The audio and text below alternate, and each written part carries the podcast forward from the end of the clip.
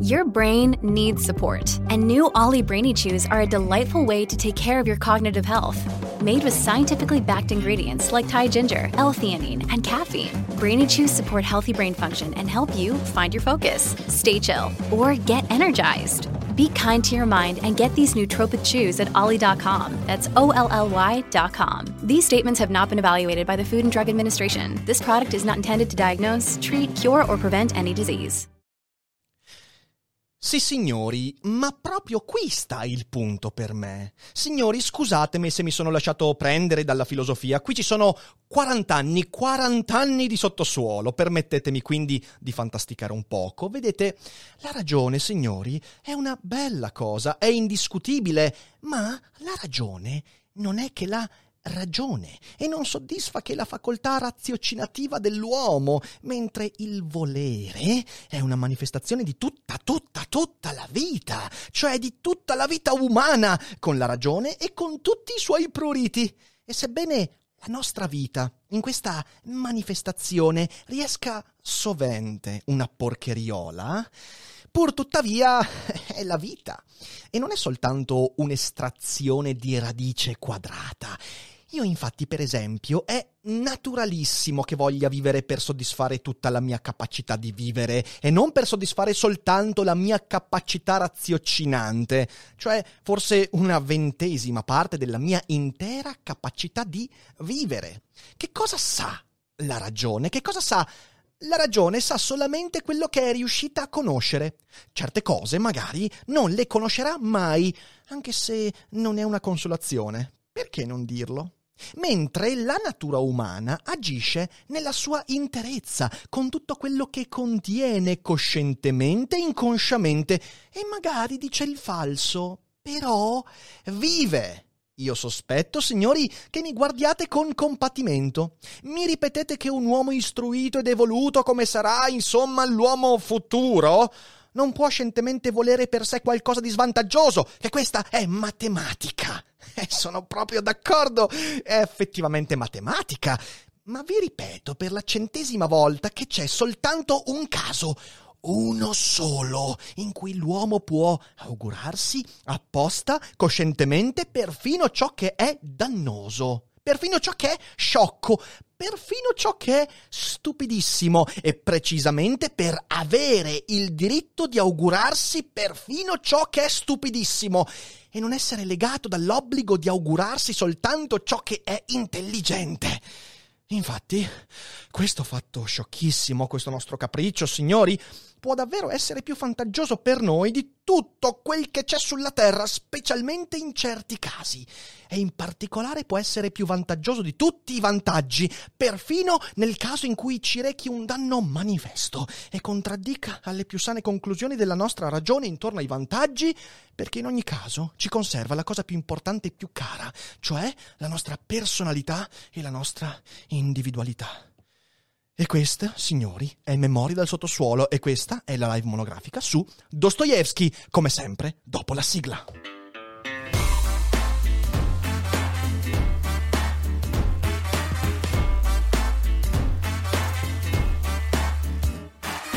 Sei su Daily Cogito, il podcast di Rick Dufer. E chi non lo ascolta è cibo per gli zombie. E credo, credo che leggere Dostoevsky sia una, un buonissimo antidoto per eh, non diventare zombie, quindi un antidoto contro la zombificazione e questa è una live che io volevo fare da 5 anni, perché veramente Dostoevsky è uno di quegli autori che ogni volta in cui dovevo nel corso degli ultimi 5 anni decidere quale monografica proporre, cosa faccio, ogni volta mi veniva in mente il buon Fyodor Dostoevsky, dicendo, cavolo, sì, forse è il momento. No, no, non è ancora il momento, non è ancora. E poi dicevo, forse adesso è il momento. No, non è ancora. Adesso è il momento. Adesso è il momento perché. Eh, per tanti motivi. In primo luogo perché io mi sento in parte maturo per affrontare Dostoevsky in questo caso e non sto dicendo con leggerezza questa cosa. Dostoevsky richiede uno sforzo importante uh, per essere sviscerato, non è un autore facile da abbrancare, perché la sua universalità ha anche l'aspetto della varietà infinita di temi che tratta. Il modo con cui li tratta rende tutto più difficile. Dostoevsky è un unicum nella storia del pensiero umano, non solo della letteratura, perché è veramente svilirlo, considerarlo uno scrittore, un romanziere, in quanto, come vedremo, le sue sono letteralmente tesi filosofiche, le sue sono idee alla pari di quelle di Nietzsche, di Kierkegaard, di Hegel o di Spinoza, e lui ha semplicemente scelto la forma della narrazione per trasmettere quelle idee. Quindi, di nuovo, per cinque anni mi sono chiesto quando faccio Dostoevsky, adesso è arrivato il momento giusto, perché, beh, anche per l'anno che abbiamo vissuto e l'anno che cerchiamo di buttarci alle spalle, perché è un anno in cui ho sentito la necessità più volte di tornare a questo autore. Infatti, durante quest'anno mi sono riletto per la sesta volta Delitto e Castigo, mi sono riletto una parte dei Karamazov, mi sono riletto per la, boh, centesima volta Memoria del sottosuolo, eh, mi sono riletto Il giocatore. È stato un anno di riletture dostoevskiane perché ogni volta in cui sento montare la confusione, l'angoscia, la paura, beh so che Dostoevsky mi dà le coordinate per affrontare quella paura, quell'angoscia. Ed è una cosa importante, come disse ehm, il buon... Ehm, oh mamma mia, mi sta sfuggendo il nome dell'autore, del regista di Stalker, il regista di Solaris, Tarkovsky. Mamma mia, che amnesia incredibile. Come disse Tarkovsky, i capolavori sono sparsi per il mondo come segnali di avvertimento in un campo minato. I libri di Dostoevsky sono letteralmente segnali di avvertimento che non ti salvano, non ti dicono, guarda, andando di là puoi schivare i pericoli della vita. No, li beccherai comunque, ma magari avrai già saputo come prepararti. Questo effettivamente è importante ed è un autore a cui avvicinarsi con cautela. Come sempre, come sempre, eh, le monografiche hanno un duplice tentativo. Da un lato avvicinare il neofita, quello che non abbia mai aperto un libro di questo autore, ma si sia sempre lasciato affascinare da questo nome, e dando degli spunti per entrare, ma non mai, mai, mai con ehm, l'ardire di dirvi cosa farne di questo autore, perché una volta entrato dentro Dostoevsky, ognuno di voi sarà lasciato a sé. Dall'altro lato, magari dare delle chiavi di lettura nuove, più ampie, interessanti, a chi l'autore lo ha già affrontato, sia da eh, lettore casual o da specialista. Quindi, insomma, spero che sia un paio d'ore molto interessante. C'è un solo modo per capire Dostoevsky, e qui lo voglio dire più fortemente che in qualsiasi altra monografica.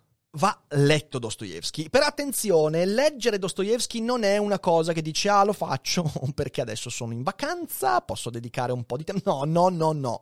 Dostoevsky è un'esperienza. È uno di quegli autori che vanno affrontati sapendo che si, fa, si, farà fatica. In primo luogo, la fatica culturale. Leggere Dostoevsky significa dover fare il callo ai nomi, ai soprannomi, agli pseudonimi che ogni personaggio porta con sé, i doppi nomi e via dicendo, cosa che fa parte della tradizione russa.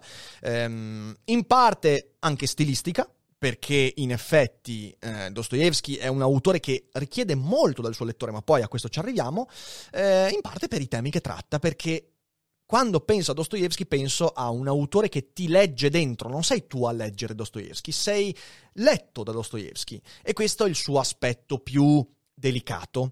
Eh, quindi andiamoci cauti.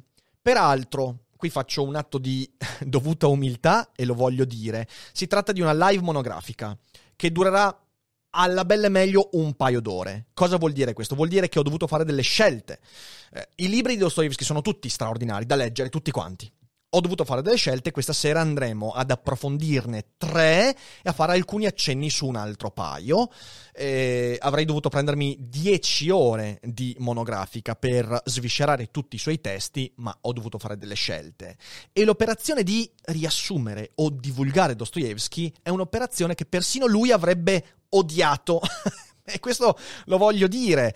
Mi sento molto umile, molto quasi in colpa a fare questa live perché Dostoevsky nei confronti di questa operazione sicuramente avrebbe avuto qualcosa da ridire. Perciò mi rivolgo a voi, utenti di buon cuore. Non usate questa monografica per sostituire la lettura di questo grande autore, usatela come uno spunto per entrare in Dostoevsky con qualche coordinata in più, sapendo cosa vi aspetterà, ma fidatevi, non lo sapete veramente. Io umilmente tento di avvicinarvi ai suoi testi, cercando di darvi qualche coordinata. Fate del vostro meglio poi per fare la fatica in prima persona di andare a leggere. E per chi è in live, in chat, sta scorrendo periodicamente l'elenco delle 5 opere che consiglio, che adesso andiamo un po' a vedere eh, con i link, ehm, con i link eh, corrispondenti, se siete in differita, podcast o YouTube, trovate nella descrizione o nel primo commento i 5 link. Usateli, sono link di affiliazione, quindi senza pagare un centesimo in più, se comprate i libri da lì, state sostenendo il mio progetto e il mio canale. Un'ultima doverosa premessa. In questi giorni, prima della live, tanti mi hanno scritto dicendo Rick, ma per caso farai spoiler sulle opere di Dostoevsky? Smettiamola con la spoilerofobia perché io capisco se uno si avvicina a un film di Night Shyamalan.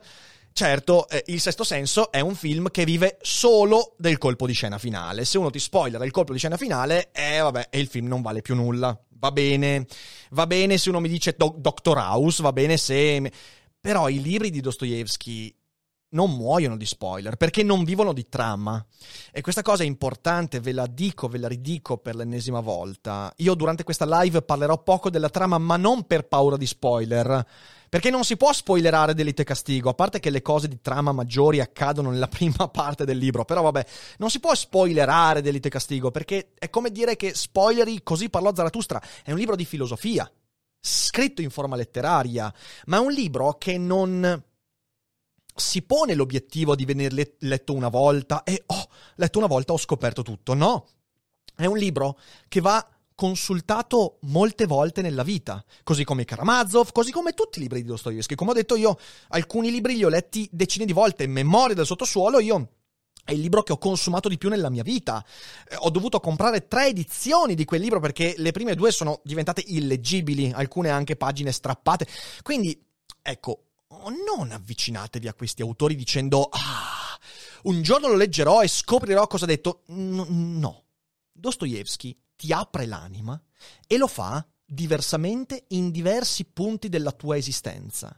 Delitto e castigo ti dirà delle cose diverse a 18 anni, a 25 anni o a 80 anni e ogni volta in cui lo leggerai, pur sapendo quello che è accaduto nel libro, sarà tutto nuovo, perché sarai tu ad essere nuovo e dal momento che il buon Fyodor ti legge dentro, sarai un libro nuovo per quel testo. Quindi, buttate via quando affrontate giganti come Kafka, come Saramago, come Dostoevsky, come Proust, buttate via la paura dello spoiler questo momento contemporaneo ci ha fritto il cervello con lo spoiler. Abbiamo sempre paura che qualcuno ci rovini la lettura. Tranquilli, io potrei dirvi ogni singolo avvenimento di delitto e castigo o del giocatore, ma la lettura comunque sarà un'esperienza straordinaria che, pur conoscendo la trama, nulla vi toglierà della crescita interiore e della crisi che questi libri vogliono suscitare.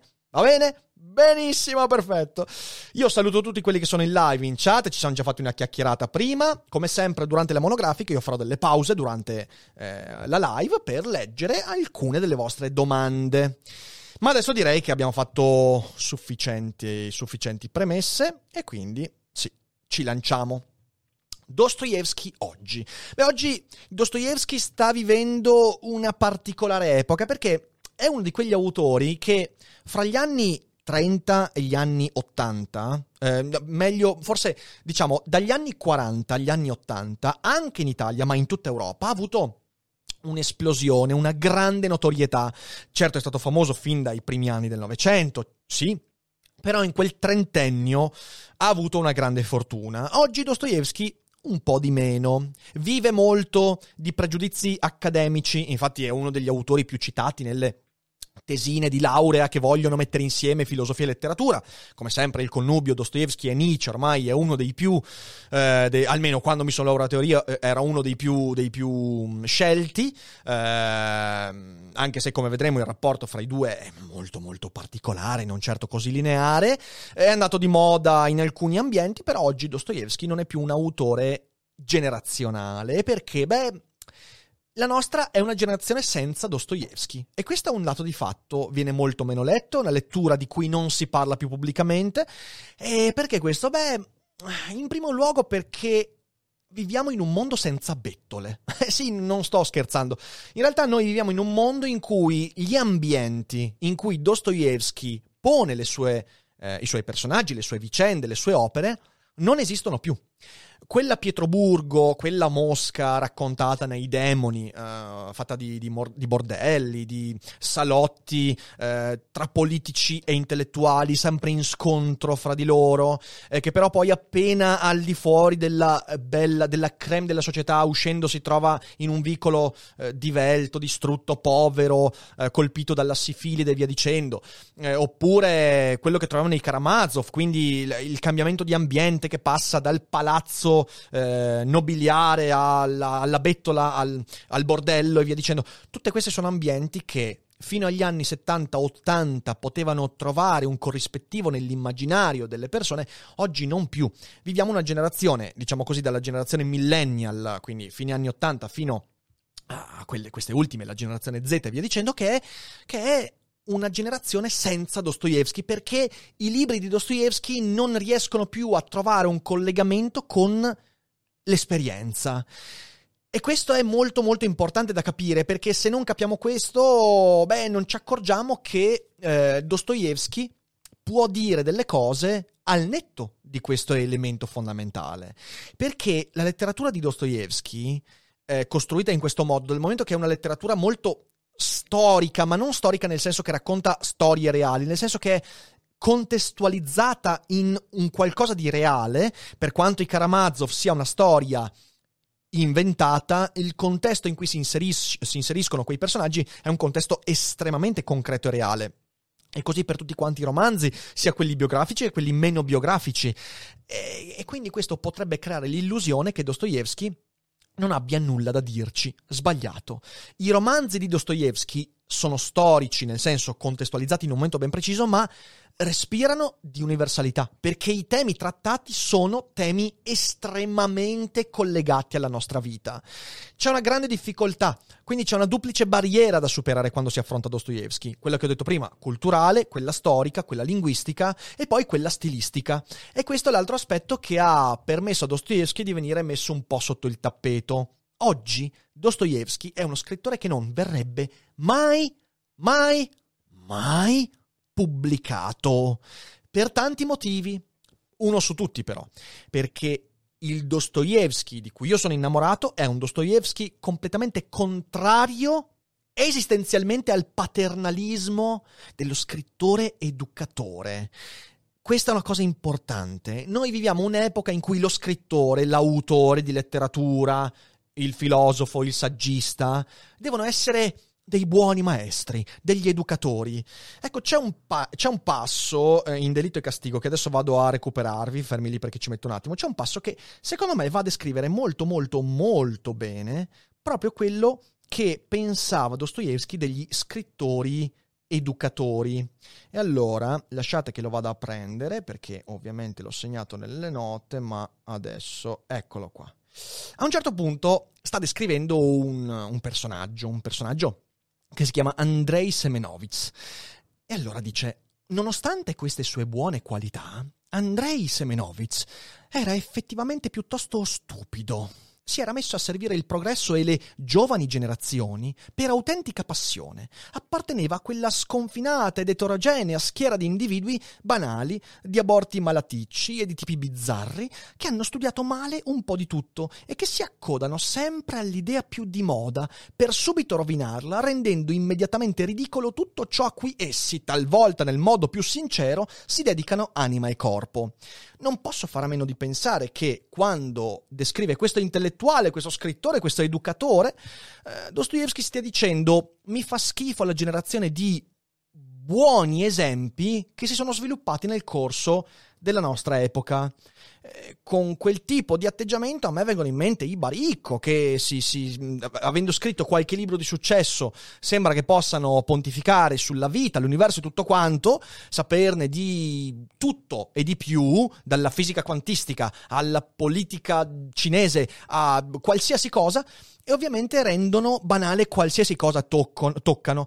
Dostoevsky è, attenzione, è un cattivo maestro. Dostoevsky è forse il più cattivo dei maestri, proprio perché per lui lo scrittore non deve essere un buon esempio. Lo scrittore non deve essere uno che educa le masse. Noi ci siamo ammalati di questa idea stupida che la letteratura debba educare l'educazione sentimentale. Un paio di palle. L'educazione sentimentale, se la si fa, non la si fa in letteratura, perché la letteratura è composta anche, non di solo, ma anche di cattivi maestri. Dostoevsky è un grande cattivo maestro. E questo è uno dei motivi per cui non verrebbe mai pubblicato oggi. Il secondo motivo è che, collegato a questo aspetto, Dostoevsky è politicamente scorretto, in quanto è onesto.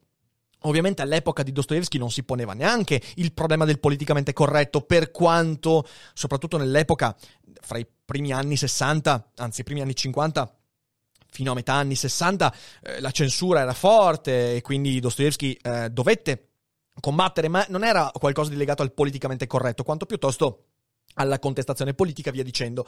Però vabbè, è un politicamente scorretto, in quanto dice le cose che pensa fino in fondo e se deve essere scorbuti con i confronti di un personaggio, di una categoria, eh, di alcune persone, via dicendo, lo fa perché la pensa così. Poi sta al lettore chiedersi ma questa cosa che ho letto è giusta, la condivido o no? Ma non è l'autore che deve porsi il problema del mm, forse è meglio che io non disturbi il drago dormiente nella mente del lettore. Non, non, c'entra nulla, non è questo quello che deve fare lo scrittore. Ed è un altro motivo per cui non verrebbe pubblicato. E se venisse pubblicato verrebbe subito ricoperto di sterco. Ed è uno dei motivi per cui oggi è un po' dimenticato, perché Dostoevsky infastidisce, infastidisce molto. Infine c'è un ulteriore aspetto legato allo stile di Dostoevsky, all'approccio che lui ha nei confronti della letteratura. Dostoevsky sceglie il proprio lettore. Io vi dico una cosa, bella gente che mi ascoltate. Se fra di voi ci saranno 100 persone che decideranno nei prossimi giorni di affrontare Delitto e Castigo, i Karamazov, quello che volete, sappiate che di questi 100, 93, 95 98 abbandoneranno dopo pagina 30-40, ma non perché siano più stupidi, non ce la facciano, ma perché perché devi incontrare Dostoevsky nel momento giusto della tua vita. Eh sì. Delitto e Castigo è di quegli, una di quelle opere che in momenti diversi della vita possono raffigurare tante cose. Dicevo prima, è un libro che dice cose diverse a 20, a 35, a 80 anni. Allo stesso modo, è un libro che potrebbe distanziare una persona che non abbia fatto alcune esperienze. d'altra parte non si può neanche generalizzare perché? Perché io conosco sedicenni che hanno letto Delitto e Castigo e l'hanno amato e la lettura di Delitto e Castigo li ha aperti a un certo tipo di esperienze, a un certo tipo di considerazioni sulla vita. Quindi il mio messaggio è il seguente. Affrontate Dostoevsky. Affrontatelo a mente aperta, affrontatelo sapendo che sarà un viaggio, un viaggio tortuoso, un'esperienza che vi disturberà, che vi leggerà dentro, che vi dirà cose che non volete sentirvi dire, ma è quello il beneficio che vi farà. E non abbiate paura se adesso lo rifiutate. Tenete sempre la porticina aperta perché fra dieci anni potrebbe tornare il momento, potrebbe essere quello il momento di leggere Dostoevsky. Quindi, leggetelo. Se non ci riuscite, eh, non scoraggiatevi, mettetelo da parte, però in bella vista. Passeranno dieci mesi? Cinque anni? Trent'anni? Prima o poi quel libro si ripresenterà, sentirete la necessità di leggerlo e lo leggerete al momento giusto. E questo vi darà tantissimo. Quindi, c'è un'ultima cosa che voglio, voglio fare prima di partire eh, con le opere consigliate e con eh, l'analisi di alcuni suoi libri, ed è leggervi una nota finale perché um, purtroppo, ecco, io qui faccio anche un, un appello. Um, c'è quella collana meravigliosa Bompiani delle opere occidentali, i, i, i, eh, come si chiamano? I classici dell'Occidente, che io sto facendo la collezione, è un investimento, ma piano piano me li prenderò tutti. E um, manca l'opera Omnia di Dostoevsky, che secondo me va pubblicata come raccolta di tante opere c'è la Garzanti, che io per esempio ho trovato soltanto in ebook, peraltro, ultimamente. Non so se adesso ci sia anche in, uh, in cartaceo. Eh, l'ho trovato in ebook. Beh, c'è un'introduzione molto bella. L'introduzione di Luca Doninelli, il quale scrive, ve lo leggo perché veramente quando l'ho letta in questi giorni ho detto, cavolo, proprio quello che avrei voluto dire. Troppo forte per noi, troppo brutale, troppo incurante delle belle lettere, troppo cristiano, troppo poco languido con i lettori, troppo poco rispettoso dei loro pregiudizi letterari, così abituato a oltrepassare le nostre finzioni da non vederle nemmeno più. E poi l'impressione non già di leggere Dostoevsky, ma di essere letti da lui. E si sa che quando uno ti legge davvero la prima cosa che vede è esattamente quella che volevi nascondere meglio. E ancora, troppo russo, come di un continente alla deriva, troppo figlio di una terra che si allontana sempre di più, con l'oro delle sue cupole a trattenere lo scintillio sacro dei suoi santi e dei suoi angeli, insieme a quello sinistro e sanguinario dell'orda d'oro. Insomma, troppo lontano e insieme troppo vicino. Lontano laddove lo vorremmo vicino, parigino, newyorkese, e vicino laddove lo vorremmo lontano, esotico, polinesiano. Tutte scuse. E poi questo non è in fondo il DNA del destino stesso? E se i non contemporanei fossimo noi? Se fossimo noi a esserci trasferiti in massa in un mondo assolutamente parallelo e non comunicante con quello vero? Un mondo completamente privo di qualunque destino, dove l'uomo è prodotto in fabbrica e dove si risulta perciò leggibile e visibile solo ciò che si produce da questa parte. Opere nuove o classici classici riveduti in versioni domestiche, Iliadi e Odissee senza dei, Divine Commedie tutte Paoli e Francesche, Amleti e Otelli perennemente in love? Croci da indossare come indumenti dark, senza più il disturbo di quel corpo appeso inchiodato. Se trovassimo il modo di poter leggere Dostoevsky, o quello che resta di lui, senza essere letti da lui, se potessimo amare un Gesù tutto dolcezza e suavità, senza spade pronte a trafiggerci l'anima, allora sì saremmo tutti cristiani, tutti dostoevskiani, così come già siamo tutti shakespeariani, danteschi, leonardeschi, caravaggeschi, se potessimo fare a meno del destino è veramente una bella parte, è la finale dell'introduzione all'opera, alle grandi opere edite da Garzanti perlomeno in formato ebook. E credo dica tutto quello che avrei voluto dire in questa introduzione in cui mi sono dilungato anche troppo. Quindi partiamo con le opere consigliate. Ora, eh, fermi che devo mettere un timer per l'altra videocamera, perfetto. Ora, opere consigliate. Tutte, tutte. Sicuramente quelle dopo la prigionia siberiana a cui adesso arriviamo. Però, però ce ne sono cinque che sono imperdibili, imperdibili. E le prime tre che adesso citerò andremo un po' a sviscerarle questa sera, le altre due le accenneremo eh, di soppiatto, più che altro perché, ripeto, non posso fare una live di 15 ore, purtroppo, sarebbe molto bello. Però, quali sono le opere? La prima è la mia preferita, non la migliore, non la più importante, ma la mia preferita, quella che mi trafigge ogni volta in cui la leggo, è Memorie dal sottosuolo. È un testo straordinario che andremo ad analizzare, è forse l'opera che racchiude tutti i grandi temi della maturità, è l'opera con cui ho aperto anche questa introduzione, eh, questa monografica. Eh, prima della sigla ho letto un brano proprio dal Memoria del sottosuolo e io mi trovo sempre trafitto perché perché è un libro di un'onestà devastante, un libro che mi guarda dentro e ci guarda dentro in un modo con cui pochi altri libri riescono a fare. La seconda è ovviamente il grande capolavoro di Dostoevsky, che è Delitto e Castigo. Delitto e Castigo è la sua opera più importante, anche se Dostoevsky stesso considerava i Karamazov la sua opera più importante, però Delitto e Castigo è l'opera più attuale. È l'opera più attuale per i temi che tratta, eh, per quello che abbiamo vissuto anche e per la lucidità con cui riesce a denunciare uno degli aspetti fondamentali dell'animo umano. E se vi chiedete qual è quell'aspetto, beh, dovete aspettare verso un po' più in là della live perché lo analizzeremo. Eh, il terzo libro è I fratelli Karamazov, l'ultimo libro scritto da Dostoevsky, quello che lui stesso considerava il suo capolavoro, il suo, che, che lo, lo, presentò dicendo questo è il mio grande libro. È sicuramente il libro più anche complesso strutturalmente, uh, i personaggi sono molti, all'interno c'è un altro piccolo mini romanzo, andremo ad analizzarlo.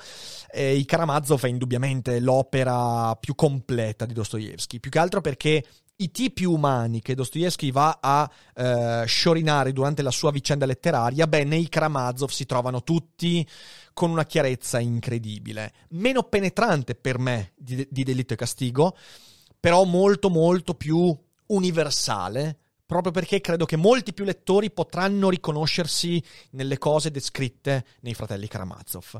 E dopo ce ne sono altri due, altri due straordinari, Uh, un altro che io vengo sempre colpito, folgorato, soprattutto per la bieca ironia che si trova al suo interno è il giocatore. Ovviamente Dostoevsky eh, ebbe per gran parte della vita la piaga del gioco d'azzardo che lo gettò molto spesso in miseria, a dover rincorrere gli editori, a dover correre via dei creditori. Il giocatore, il giocatore racconta l'ossessione, racconta l'ossessione nel modo più eh, bieco, è un libro bieco, eppure ironico ed è una forza incredibile perché riuscire a raccontare in quel modo la cosa che ti sta distru- distruggendo la vita è una roba che pochi altri scrittori hanno saputo fare. Kafka è l'altro che ci è arrivato vicino a raccontare l'ossessione, eh, l'ossessione che lo perseguitava in modo ironico, con un sarcasmo spiccato, ma non come Dostoevsky. E infine L'idiota. L'idiota che è forse il libro che io direi anche più autobiografico di Dostoevsky, anche perché parte da un aspetto molto importante, da un evento molto importante della sua vita che poi andremo a raccontare. E, e L'idiota è, è interessante perché, eh, perché racconta il valore e l'inaccettabilità dell'ingenuità, quell'ingenuità nei confronti della vita che tutto il mondo dostoevskiano cerca continuamente di minare alle basi. Quindi questi sono i cinque libri che trovate in chat oppure sotto in descrizione. Sono tutti dei grandi capolavori. A parte Memoria del sottosuolo, anche il giocatore non è lunghissimo, però gli altri tre, Delitto e Castigo, e Karamazov e l'Idiota, sono dei tomi importanti. Quindi, ecco, anche qui, io so che tanti che mi ascoltano non sono assidui lettori, cioè molti eh, magari hanno letto libri sulla base di consigli miei, ma non sono persone che leggono strenuamente leggere Dostoevsky non è leggere Kurt Vonnegut. Non solo perché Vonnegut scrive libri brevi, a parte Galapagos, ma soprattutto perché ogni pagina di Dostoevsky vale 15 pagine di Vonnegut, o di Lem, o di Calvino. Di nuovo, come detto nell'introduzione a questa monografica, non è una questione di migliore o peggiore, perché io ritengo Vonnegut un autore straordinario e alcuni suoi libri, anzi per me, sono stati più importanti dei libri di Dostoevsky, non migliori, più importanti per me. Ma per avvicinarsi a Dostoevsky bisogna che abbiate in mente di impegnarvi. Se vi approcciate a Delitto e Castigo dicendo vabbè proviamo, non, non iniziate, neanche iniziate. Iniziate Delitto e Castigo con l'obiettivo di entrarvi di immedesimarvi in Raskolnikov, nei suoi personaggi, in Sonia e via dicendo. Altrimenti non fatelo. Se lo fate come divertissement, non fatelo. Dostoevsky è l'autore più lontano dal diver- divertissement che mi possa venire in mente, nonostante la, la feroce ironia di alcuni suoi testi come Il giocatore. Ora, noi sappiamo bene che gli scrittori mediocri non si possono riassumere in una frase, ma i geni sì. Ogni grande autore ha o può essere individuato, non riassunto, ma individuato in una tesi. In fin dei conti, io credo che qualunque grande autore nel corso della storia abbia scritto con l'obiettivo di rischiarare un punto sull'orizzonte. E la frase di Dostoevsky, per quanto difficile sia da individuare, secondo me è questa e non è scritta da lui. L'ho, l'ho, l'ho, l'ho sviluppata io. Se pensi che basti la ragione a capire il mondo, pagherai care conseguenze. E se non lo pensi, tranquillo, le pagherai comunque. Questo è il punto fondamentale che per me va a individuare il leitmotiv di tutti i testi dostoevskiani. Questo è, un leitmotiv che troviamo in tanti altri autori, per esempio Lovecraft, Lovecraft con uh, la sua idea di non potersi spingere oltre la placida isola d'ignoranza, però oltre al fatto che, per quanto io adori Lovecraft, Dostoevsky è molte spanne sopra al nostro, al nostro autore del ciclo di Cthulhu, eh, la prospettiva dostoevskiana è molto molto molto più elaborata rispetto a quella proposta da Lovecraft. Non è semplicemente una demonizzazione della ragione in virtù di, di qualcos'altro, è un'altra cosa. Dostoevsky nel suo tempo è stato molto dirompente, ma lo è ancora oggi, al punto che, come ho detto oggi, ormai è una lettura intima. Ma non ci sono più circoli di lettura o scuole di scrittura, a parte la mia, dove si insegna Dostoevsky. Eh, perché? Per, per alcuni motivi che ho detto prima. Nella sua epoca era fastidioso Dostoevsky però per gli stessi motivi per cui potrebbe essere fastidioso oggi, perché Dostoevsky è un autore che attacca varie cose che sono sopravvissute durante il Novecento, prima di tutto il positivismo e il progressismo a lui contemporanei. L'idea che il mondo sia entrato in un corso di sviluppo inarrestabile e che in fin dei conti si debba soltanto ripetere le stesse soluzioni per arrivare poi al trionfo, allo spirito assoluto, a un progresso inarrestabile e via dicendo. Dostoevsky non è per niente convinto di questa cosa, anzi eh, denuncia di questo aspetto il fatto che l'uomo spesso tende a falsificarsi in questo tipo di atteggiamento. Eh, perciò Dostoevsky è contrario a qualsiasi dottrina dell'homo novus, dell'uomo nuovo, dell'uomo futuro, dell'uomo rinnovato, dell'oltreuomo, chiamatelo come vi pare. Ed era molto presente nella sua epoca, così come lo è ancora oggi, perché nella sua epoca l'uomo nuovo era proposto tanto dai primissimi embrioni di eh, rilettura eh, nicciana in senso oltreomistico e via dicendo. Certo, l'oltreuomo di Nietzsche sarebbe arrivato di lì a poco, ma già c'era l'idea dell'uomo forte che avrebbe preso le redini del mondo e che ci avrebbe trascinati verso qualcosa. Così come l'idea eh, socialista, a cui lui inizialmente era affiliato, ma poi anche qui ci arriviamo, dell'uomo emancipato dall'avidità, eh, reso mansueto dall'eguaglianza e via dicendo. L'uomo nuovo è una cosa che Dostoevsky rigetta in toto. È contrario al razionalismo classico, quello di, di Spinoza e di Locke per dirne due, quindi anche un autore fortissimamente antiliberale Dostoevsky. Peraltro io sono innamorato di Dostoevsky da liberale perché Dostoevsky è l'autore che ha posto per me le obiezioni più importanti, le più solide a un pensiero liberale, all'idea della ragione come eh, eh, come mm, concepita da Spinoza, quindi la, la, ragione come facoltà che ti avvicina alla comprensione della struttura universale, che ti avvicina alla conoscenza di Dio, oppure all'idea di Locke, secondo cui la costruzione sociale è una costruzione che deve eh, essere completamente edificata sulla ragionevolezza e che quindi vada espunta l'irragionevolezza e via dicendo. Eh, credo che Dostoevsky sia, pur non essendo un anti... Attenzione, Dostoevsky non è antiliberale nel senso in cui si intende solitamente, cioè oh, non è un socialista, non è niente di... però è un pensatore che guarda con sospetto a qualsiasi costruzione filosofica, a qualsiasi struttura filosofica, tanto idealista quanto liberale. E, e io lo amo proprio perché mi ha dato le obiezioni più importanti a quello che poi è il mio appartenere filosofico-politico.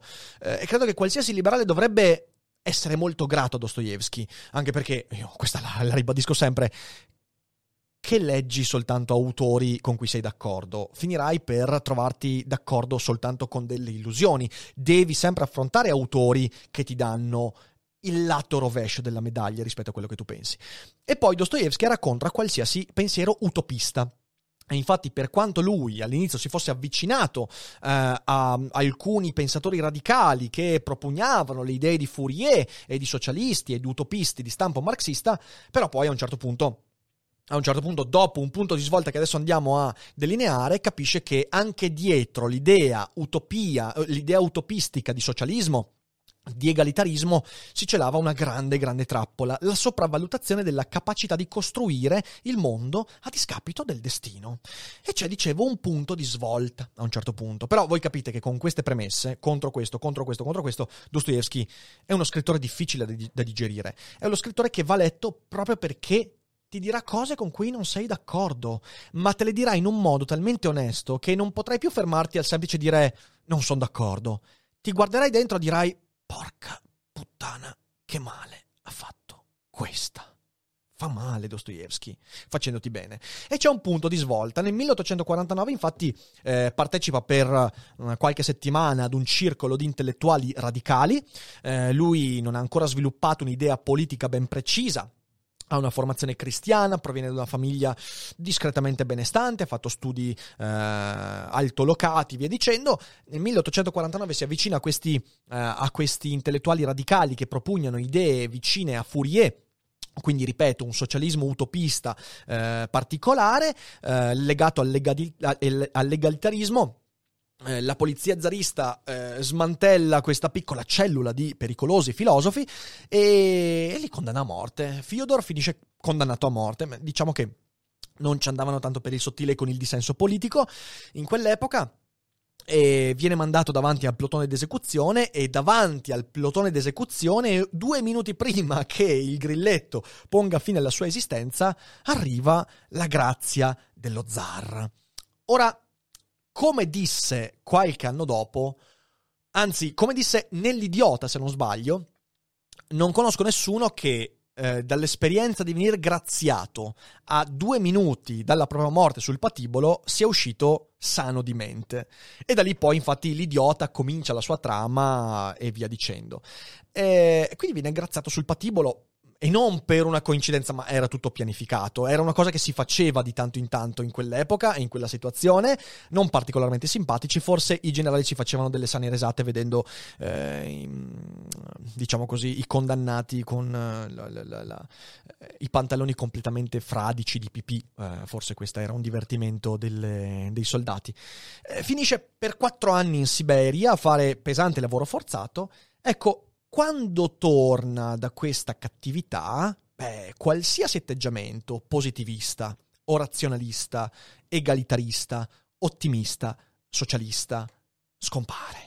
E lì inizia la sua vera carriera di scrittore e scrive alcuni grandissimi romanzi, eh, anche se aveva già scritto qualcosa prima, però le cose scritte prima sono opachi riflessi delle intuizioni che svilupperà poi in un secondo momento e uh, la sua carriera letteraria Conta Memoria della Casa dei Morti del 61, Umiliati e Offesi nel 61, Memoria del Sottosuolo del 64, Il Giocatore del 66, Delitto e Castigo nel 66, L'Idiota nel 69, I Demoni o I Demoni che dir si voglia nel 71 e I Karamazov fra il 78 e l'80. Questa è la sua... e poi lui muore nell'81 eh, coperto di debiti e certamente non particolarmente felice e soddisfatto della sua vita. Non è stato un uomo felice Dostoevsky, è stato un uomo eh, perseguitato e, e dopo la scomparsa dei piccoli e fragili sogni egalitaristi eh, della metà del secolo, dopo la sua prigionia siberiana, comincia a vedere la vita per quello che è, che è quello che dice anche nell'idiota. Eh, la vicinanza così pericolosa alla morte lo porta a vedere anche gli eventi minimi della vita con un occhio che prima gli era completamente precluso. Come se la morte, come voleva anche Heidegger, la vicinanza all'esperienza di morte fosse un disvelamento di qualcosa che prima era opaco e assolutamente eh, impossibile da affrontare. Vado a leggere un po' la chat perché vedo che uh, state scrivendo moltissimo, quindi io intanto ringrazio tutti quelli che stanno partecipando così tanto. Allora, uh, andiamo a vedere se c'è qualche bella domanda. Vi ricordo, beh, grazie intanto a quelli, tutti quelli che sono abbonati, Tom Delli, Tom Mao, Enrico Fiorentino, Titti, Sviez, siete tantissimi, uh, Tokugawa, Frank, Prau, oh, mamma mia, vi abbraccio tutti, grazie mille per il sostegno. Ehm... Allora, vediamo se c'è qualche bella domanda. L'idiota non l'ho letto, ma il giocatore è di nuovo spaziale. Più che altro il fatto che in poche pagine confluisce il suo essere intero e spaventa meno di un librone da 800 pagine. Ma guarda, in realtà eh, il, eh, tutto dipende da come lo prendi, perché eh, il giocatore è vero che è più breve, però porca miseria, la densità delle pagine rende ogni pagina pari a 10 pagine di qualsiasi altro romanzo. Quindi in realtà dipende tutto da come lo prendi. Io, per esempio, Delitto e Castigo, la prima volta che l'ho letto, l'ho veramente bruciato in pochissimi giorni. Perché mi ha talmente trascinato. Eh, ho sentito talmente vicine alcune cose che adesso andiamo ad affrontare che mi ha proprio trascinato. Ehm, Levoroldo Stoi dice: Io ho letto tutti i libri consigliati tranne il giocatore. Devo dire che, nonostante la magnificenza di Fratelli Karamazov e di Diritto e Castigo, il libro che mi è piaciuto di più è L'Idiota. Eh, ci sta, ci sta. L'Idiota è, è molto, molto bello. Molto bello. Io, fra quelli che ho consigliato, è quello che amo di meno, ma è comunque un capolavoro totale. Totale.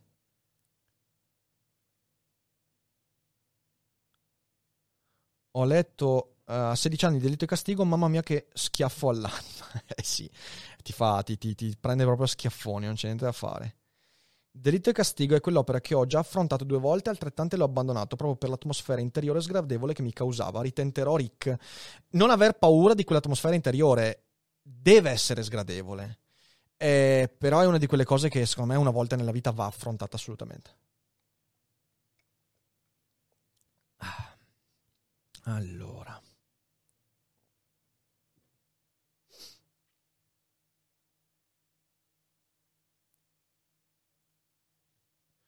Uh, era antisemita come Lovecraft, era razzista. Bisogna prendere in considerazione il tempo, il luogo in cui ha vissuto. Uh, sì, però Mm, sinceramente, sinceramente, non è uno degli aspetti. Cioè, ci sono tanti scrittori dell'epoca in cui l'antisemitismo spicca particolarmente. Dostoevsky, sì, è vero, però non è un aspetto che risulta proprio insopportabile, ecco. Eh, e poi sì, va contestualizzato, ovviamente. Dostoevsky, dice Mr. Slowhand, Dostoevsky è il vecchio che arrivato a una certa età si è rotto le palle e ha cominciato a sparare a zero su quello che non gli piace, fregandosene assolutamente dell'essere corretto Praticamente io ho 27 anni. No, non sono d'accordo. Dostoevsky non è questo. Eh, no, non lo è per niente, mi spiace. La sua non è una decisione, cioè non è che decide di essere in disaccordo. È un'altra cosa. Eh, meglio cartaceo o ebook? Ho trovato il libro dei fratelli ad un euro su Amazon. Ma eh, quello dipende da te. Io leggo anche libri di 1200 pagine in ebook senza grossi problemi. Ci sono persone che invece eh, non riescono a sopportare quella cosa lì. Dipende da te. Dipende da te. Eh, ultimo commento e poi ritorno e, e ci tuffiamo nelle memorie del sottosuolo. Nell'affrontare un autore come Dostoevsky, dice Strappattone, consigli di leggere tutte le opere, o perlomeno le più importanti, di fila e fare una sorta di periodo tematico, o meglio alternare con altri autori opere. Chiedo perché ho paura che nel leggere a distanza le opere eh, di uno stesso autore porti a diluizione dell'esperienza dell'autore stesso. Cosa pensi? Eh, allora, no, io di un autore come Dostoevsky sconsiglio di leggere tante opere di fila cioè non è come Clive Kassler, non è come eh, Ken Follett, che sono autori che ti divertono, che ti accompagnano e di cui puoi leggere anche 10 libri, 12 libri di fila e divertirti per 10-12 libri. Secondo me, una volta letto Delitto, Delitto e Castigo, almeno è come la vivo io con certi autori, devi fare una pausa, devi fermarti e dire ok adesso devo metabolizzare. E per metabolizzare è una buona cosa passare ad altro e tornare poi su un altro libro dello stesso autore a distanza di qualche settimana, qualche mese. Quindi, mm, no, non leggerli tutti di fila, neanche due di fila secondo me. Vacci con calma, affronta uno di questi e, e datti il tempo di metabolizzare. Serve tempo per capire quello che ti ha detto Dostoevsky con i Karamazov. Lo leggi, ti colpisce, ti fa star male, ti butta giù, ti trafigge e poi ci vuole qualche settimana per dire ok, ok, adesso ho bene o male metabolizzato quello che Dostoevsky ha cercato di dirmi. Se poi uno ce la fa, eh. A volte, a volte la gente non ce la fa neanche per tutta la vita. Eh, dipende se in faccia vuoi ricevere un mattone o un comodino. Più o meno, esatto. O una libreria in testa, di questo si tratta. Va bene, forse un libro per fare una pausa potrebbe essere Le, no- le notti bianche. Ecco, sai che Le notti bianche proprio eh, è un libro che faccio fatica ad amare. Perché tal- forse perché è talmente diverso da tutto il resto di Dostoevsky. I temi ce li ha, però, però no, eh, l'ho letto non mi è piaciuto, l'ho riletto a distanza di anni e mi è piaciuto ancora meno. No, è un libro proprio che io sinceramente a me non ha mai detto nulla e lo so che magari qualcuno in chat lo ama e mi dirà ma sei pazzo, sei pazzo, ma cosa dici, ma non puoi. Eh, però, però, è così, però è così, raga. Eh, le notti bianche ho sempre fatto una gran fatica ad affrontarlo. Ma adesso i tre libri che andiamo ad affrontare. Partiamo con le memorie dal sottosuolo. Memorie dal sottosuolo è un ottimo libro da cui partire con Dostoevsky per due motivi. In primo luogo perché ci sono tutti i grandi temi della maturità racchiusi in un libro affrontabile. Certo, affrontabile significa tante cose. Perché affrontabile in quanto sono 170 pagine circa? Sì, quindi affrontabilissimo. Anche qui ogni pagina è come 20 pagine di qualsiasi altro autore, quindi non sono 170 pagine, perché ogni pagina ti richiede di stare lì, di concentrarti, di capire ogni singola virgola che ti viene proposta e ogni parola in Dostoevsky ha il suo peso specifico e quel peso lo senti. Però è affrontabile anche per lo stile, perché nonostante questo aspetto, secondo me è un po' più tranquillo rispetto ad altri libri come Delitto e Castigo e Karamazov. Inoltre è diviso in due parti. La prima parte si intitola Il sottosuolo, la seconda a proposito, a proposito della neve bagnata. Prima, ed è molto interessante questa scelta perché la prima parte è le considerazioni filosofiche che il narratore ha tratto dalla vicenda che racconterà nella seconda parte. Questa struttura è molto interessante perché è come se Dostoevsky volesse prepararti. Per questo è un libro interessante. È letteralmente una mappa.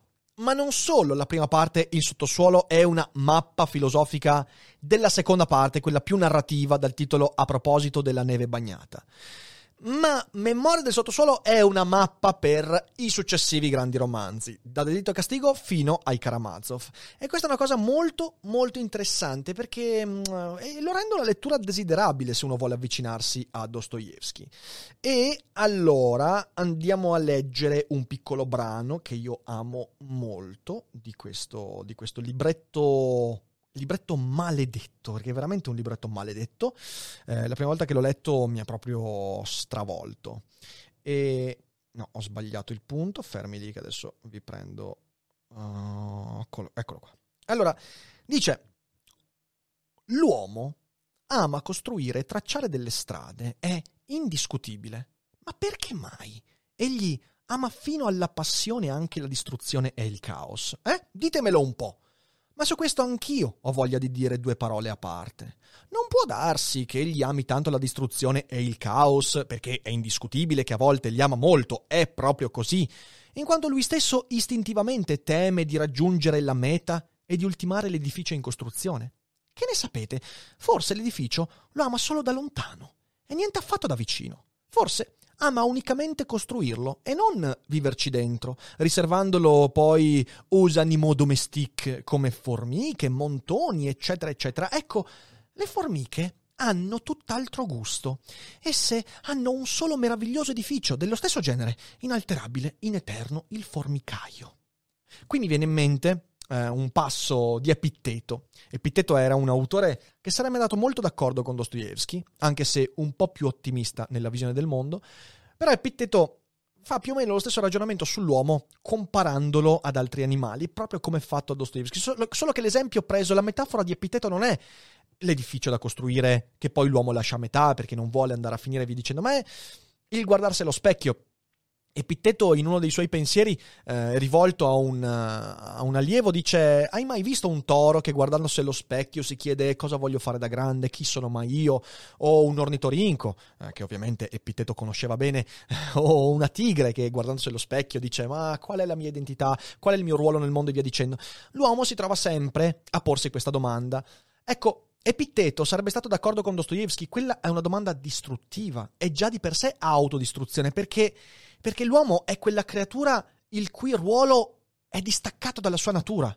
Come diceva Sartre, l'esistenza nell'uomo precede l'essenza, cioè la mia natura di animale, sociale, mammifero, scimmiesco e via dicendo, non corrisponde a quello che io sento di essere. E quella domanda lì, tanto per Epitteto quanto per Dostoevsky, è una domanda malata. È la malattia dell'uomo, è la malattia mortale porsi quella domanda. Che è esattamente come questa domanda. Il, formi- il formicaio non è colpito dalla domanda della formica, ma eh, cosa voglio fare di questo formicaio? Perché la natura della formica e del formicaio è la stessa, aderisce e la formica guardando allo specchio non si chiede chi sono mai io, a meno che non ci troviamo in Bugs Life. Eh, quindi quella domanda è dannata. La differenza è che in Epitteto quella domanda dannata può essere sempre traslata in qualcosa di positivo. Per Dostoevsky invece no, ma andiamo avanti con la lettura. Dal formicaio, le rispettabili formiche hanno cominciato e col formicaio sicuramente finiranno, cosa che fa molto onore alla loro costanza e al loro carattere positivo. Ma l'uomo, L'uomo è un essere leggero e di ingrato aspetto e forse, come il giocatore di scacchi, non ama che il processo attraverso il quale raggiunge il fine e non il fine stesso. E chissà, garantirlo non si può, forse anche tutto il fine a cui tende l'umanità sulla Terra è racchiuso unicamente in questo solo ininterrotto processo di raggiungimento o per dirla altrimenti, nella vita stessa e non propriamente nel fine che si intende non deve essere se non il 2 per 2 4, cioè una formula, ma del resto il 2 per 2 4 non è più vita, signori, bensì il principio della morte. Ecco, questo è elogio dell'incompletezza, perché questo è.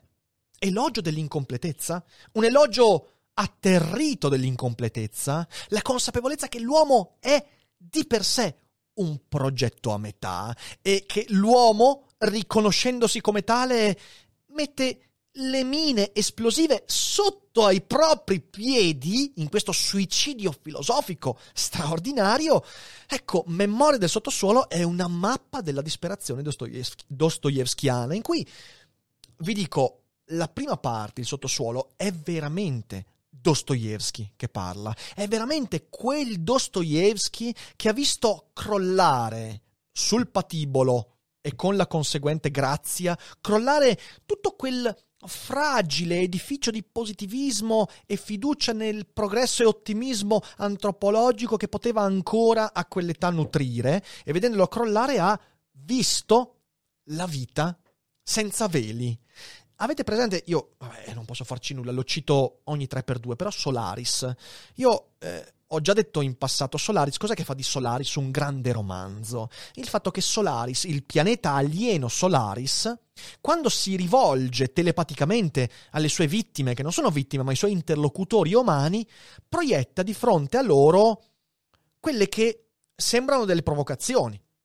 Cioè, proietta di fronte a te le cose che ti disturbano di più. E infatti, di fronte al povero professor Kelvin, psicologo, razionale, tutto d'un pezzo, proietta Harry, che era la sua fidanzata, morta suicida per colpa sua a 18 anni. E ovviamente questo essere umano, quando Solaris proietta di fronte la figura di Harry, riprodotta perfettamente in carne ed ossa o quasi, dice: Vabbè, ma sei proprio stronzo, Solaris, ma guarda te, ma ti sembra di fare questo. Solaris fa questo non perché è stronzo, ma perché vuole comunicare con la persona. Solo che Solaris non vede tutte le menzogne, tutte le maschere, tutte le scuse, tutte, tutte, le finzioni che ognuno di noi continuamente si butta addosso. Vuole comunicare con quell'individuo e la cosa che rende quell'individuo tale è il trauma della morte della fidanzata. E quindi Solaris vuole comunicare con la parte più vera di quella persona. Ecco, Dostoevsky fa come Solaris proietta di fronte a te delle cose che tu riconosci essere delle provocazioni, ma non lo sono.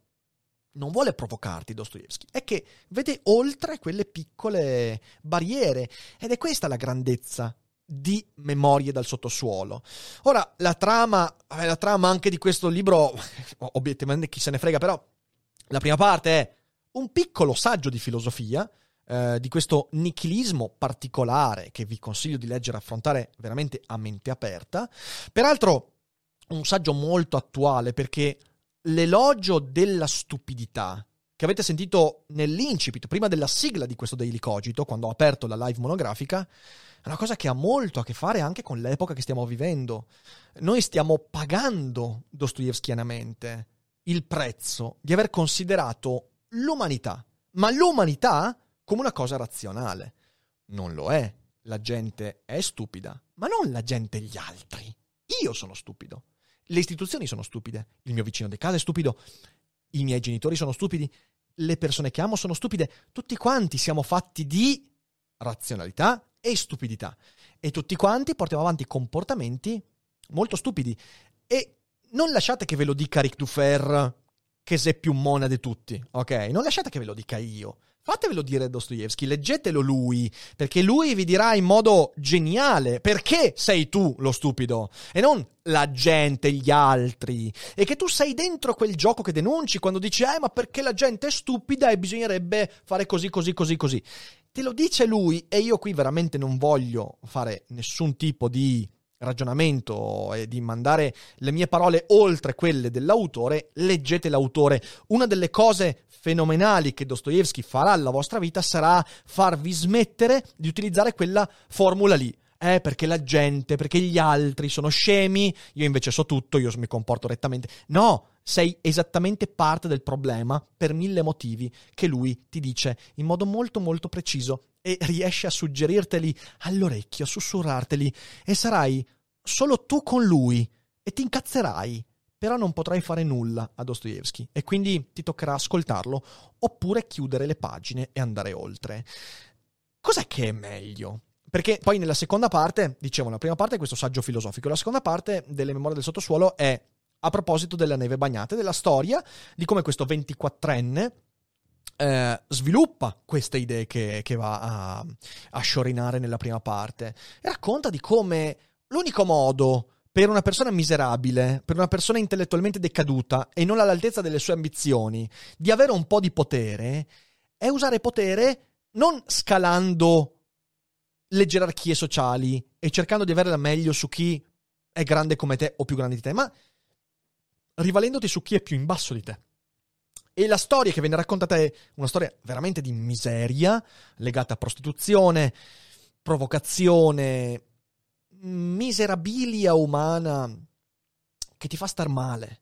Però ti fa star male in un modo molto molto chiaro, con una lucidità straordinaria. Memoria del sottosuolo è un capolavoro totale. E la domanda che si pone a un certo punto questo protagonista è una domanda che tutti noi ci poniamo almeno una volta nella vita. Cos'è che è meglio? È meglio una felicità a buon mercato o la sofferenza sublime? Cioè, è meglio quella felicità perché sottostai alle convenzioni, ai tabù, alle abitudini e cerchi di non pensare troppo al fatto che cazzo è tutto finto, tutto fasullo, tutto scemo e quindi però sei felice perché non sei molto consapevole Oppure è meglio raggiungere una consapevolezza tale, quella di Dostoevsky, una consapevolezza tale dell'esistenza da soffrire però in modo sublime, cioè entrare in quella dimensione di sofferenza talmente alta, elevata, talmente vera, da raggiungere per contraddizione il suo opposto, una quasi gioia.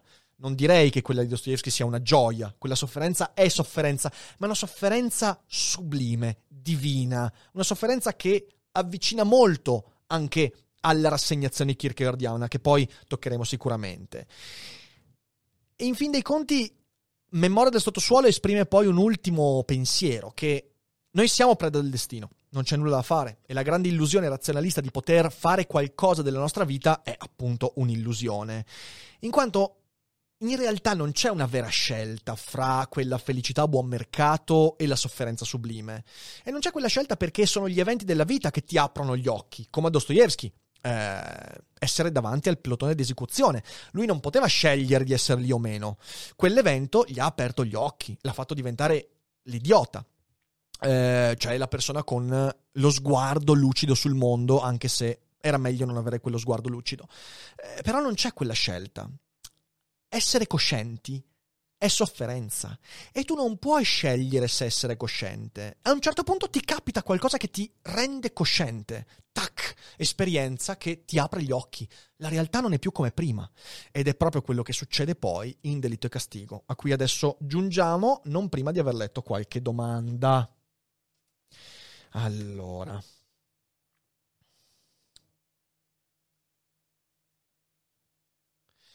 Eh, mi sembra che Matrix abbia riproposto lo stesso quesito. Detto ciò, ammetto di preferire la felicità ignorante, dice Mirage Inverse.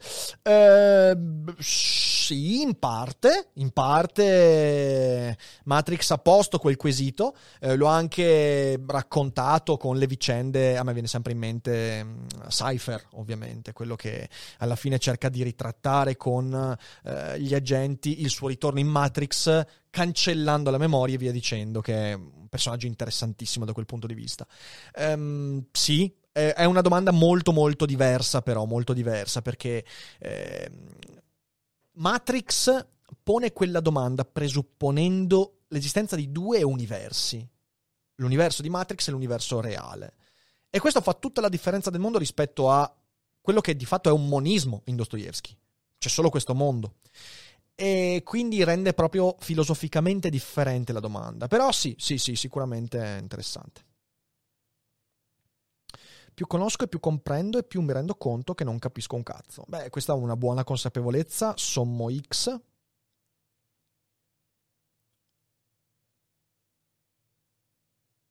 scrivici un libro, L'elogio della stupidità o dell'idiozia. È una buona idea. Peraltro nel 2021 l'elogio dell'idiozia verrà riedito, quindi fra qualche, fra qualche settimana avrete notizie succulente a riguardo. Tenetevi pronti perché ci sarà una riedizione, rivista e ampliata dell'elogio dell'idiozia e non vedo l'ora.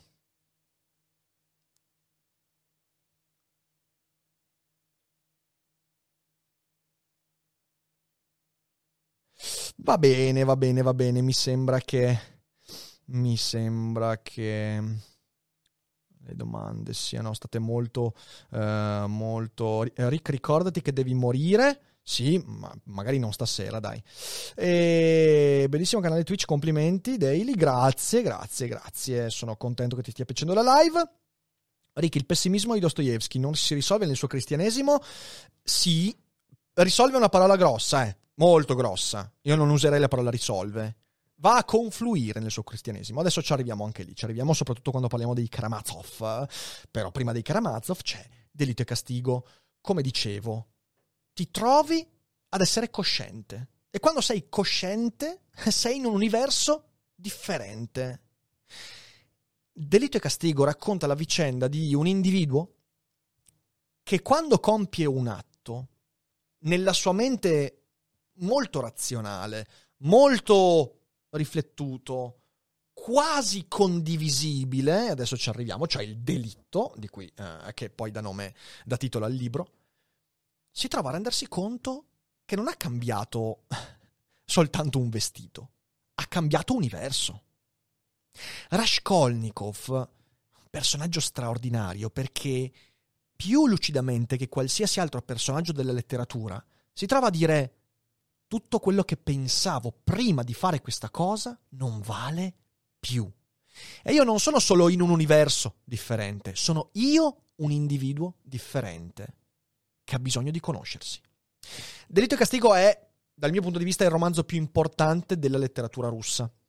Importante in un senso molto preciso, è il più universale. Cioè è il romanzo che riesce a penetrare talmente in profondità un tema talmente di tutti che non può non incontrare, non dico il piacere, perché non è piacevole, ma l'interesse di qualsiasi creatura pensante. È quell'universalità di cui parla Kant, è l'universalità dell'imperativo categorico. Qualunque essere condivida la mia struttura di intelligenza dovrebbe venir colpito da quel libro. Cos'è che succede? Beh, Raskolnikov è un personaggio come tutti ne abbiamo conosciuti, come in parte anche noi siamo molto spesso. È un intellettuale impoverito. Lui è uno studente, eh, un accademico che versa in condizioni di miseria. Eh, perché, perché, ovviamente vuole fare la carriera intellettuale in una situazione di indigenza, lui è letteralmente nell'indigenza, non accetta di cercare lavoro come cameriere perché continua a nutrire l'ambizione e il sogno di vivere del suo sapere ed è incattivito da due aspetti della sua vita. La prima è vedere personaggi meno intelligenti, meno intraprendenti, meno furbi di lui che hanno successo, personaggi che lui disprezza, che considera personaggetti di scarso valore intellettuale, che però hanno successo e vivono dei loro libri, eh, del loro intelletto, del loro lavoro dall'altro lato è incattivito perché è divorato dalla colpa per via dei sacrifici che la mamma e la sorella fanno per mantenergli gli studi, al punto che la sorella, eh, fra le righe di una lettera, gli fa capire o intuire che lei sta per sposarsi, ma in realtà si sposa non per amore, ma perché eh, perché così avrà di che provvedere ancora per i suoi studi, perché in fin dei conti questa famiglia ha fatto grandi sacrifici in quanto Raskolnikov è una persona intelligente e vogliono che questa persona intelligente porti in alto il nome della famiglia. Questi sacrifici Raskolnikov li vede buttati al vento dalla sua incapacità di tirarsi fuori dallo stato di indigenza e questa cosa gli crea senso di colpa e unendo quel senso di colpa alla cattiveria dell'invidia nei confronti degli altri capite bene che non fa un bellissimo cocktail. Così mezzo a una peripezia che non sto a sciorinarvi perché, ripeto, le trame non sono poi così importanti, però questo è per contestualizzare la riflessione che poi vi proporrò, decide di uccidere una vecchia usuraia. Una vecchia di merda, ma letteralmente. Una vecchia che fa del male alle persone, che vive di usura, che è molto ricca, eh, che è uno schifo, è proprio... Quando Dostoevsky vuol farti odiare qualcuno, mamma mia, ma è uno dei personaggi che ho odiato di più nella storia della letteratura, Raskolnikov decide di ucciderla. Decide di ucciderla proprio per emanciparsi da quella, da quella miseria. E cos'è che racconta il romanzo? Eh, uccide, la uccide la vecchia, e la uccide, non uccide solo lei, eh, quindi ci va di mezzo anche una persona meno colpevole e lì Dostoevsky è molto, molto stronzo a mettere in mezzo quell'elemento lì che instillerà sempre il dubbio nel lettore. Eh, se il senso di colpa di Raskolnikov fosse legato veramente alla vecchia o al danno collaterale, il romanzo racconta della più straziante scoperta di sé. Perché questo è delitto e castigo. Raskolnikov è un razionalista, meccanicista, ateo, molto molto lineare nel suo pensiero, è un positivista, uno che crede nella, nel primato dell'intelletto e via dicendo, eh, disprezza tutte le superstizioni, tutte le fedi e via dicendo. Ed è convinto, porta in sé la convinzione, attribuita ai suoi studi, che, di essere un oltreuomo, cioè di, di, di poter... Che cos'è l'oltreuomo in questo caso? Beh, l'oltreuomo è quell'individuo che riesce a generare i propri valori, cioè può superare con l'uso dell'intelletto tutti i tabù, le convenzioni, può superare i pregiudizi che invece le menti semplici portano sempre avanti perché non hanno possibilità di emanciparsi.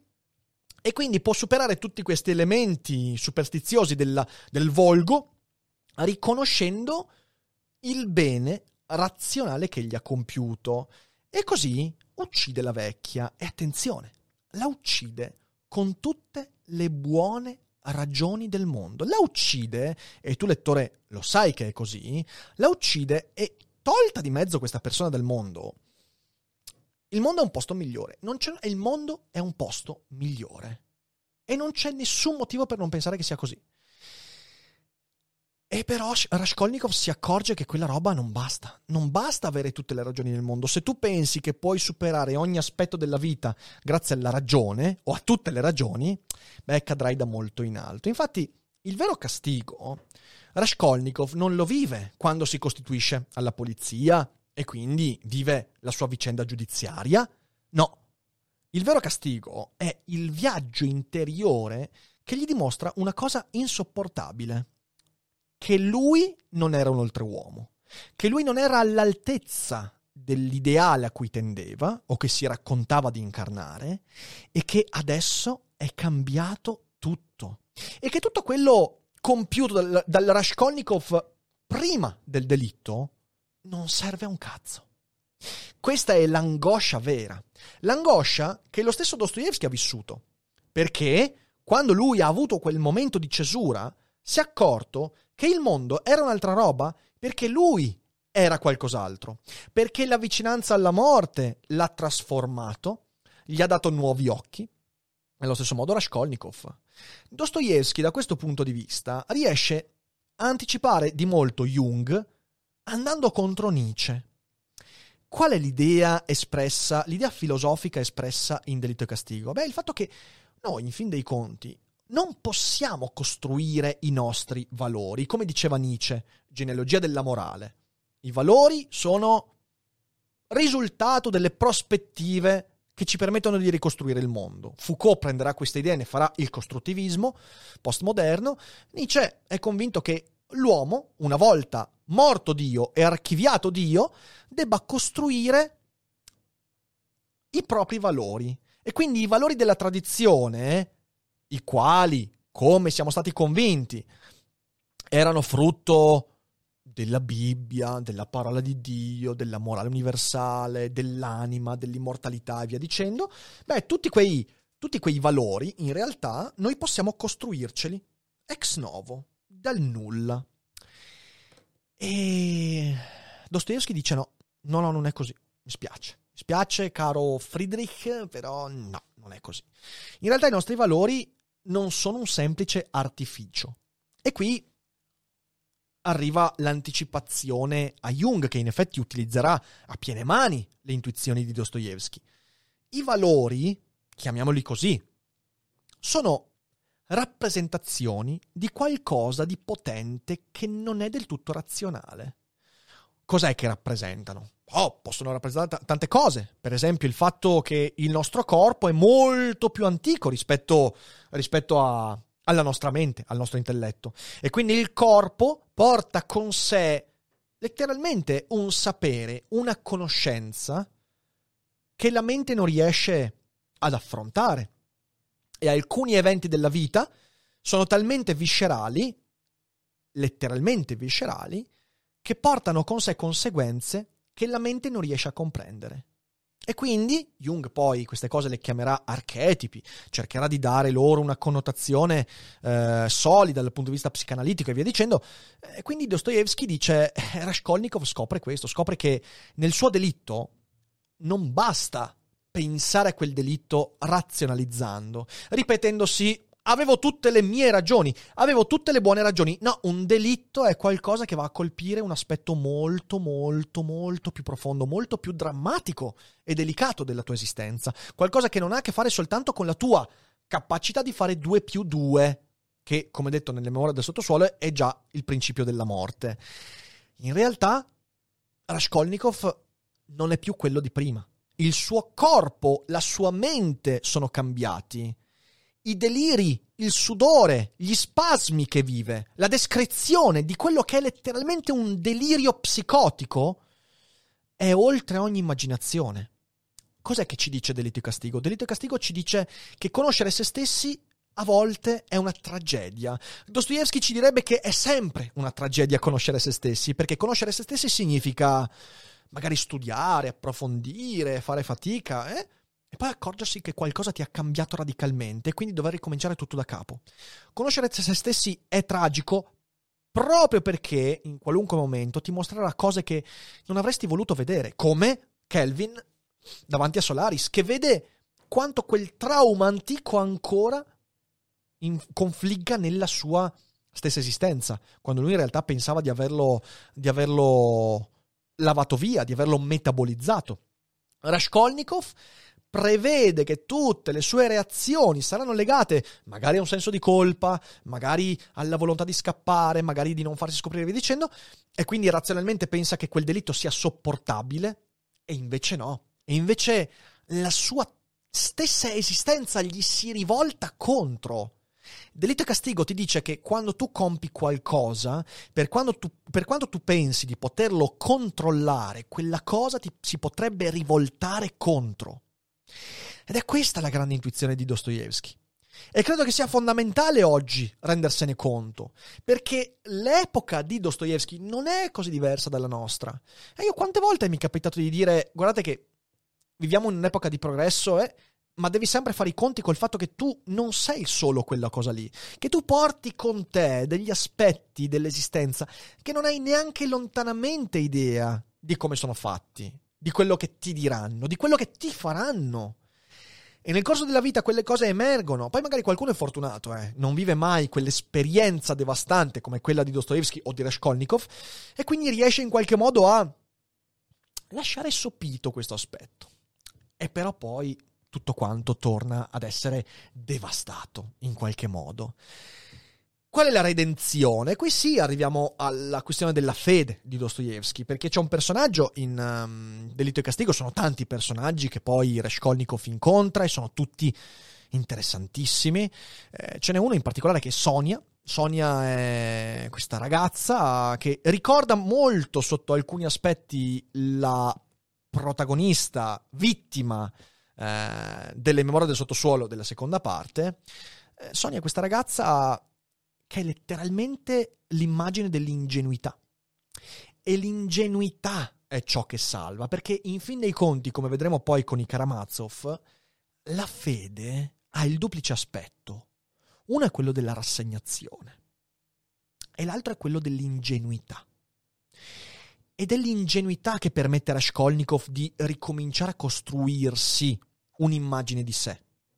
E si accorge che quella razionalità di cui il Raskolnikov, Raskolnikov precedente era così fortemente portavoce, quel cinismo, quel carattere forte, quell'oltreomismo, erano tutte menzogne le quali hanno forse causato lo sconquassamento. Ecco, questo è un aspetto interessante in Delitto e Castigo. Raskolnikov vive più profondamente quello sconquassamento dell'animo, soprattutto perché prima era quella cosa lì.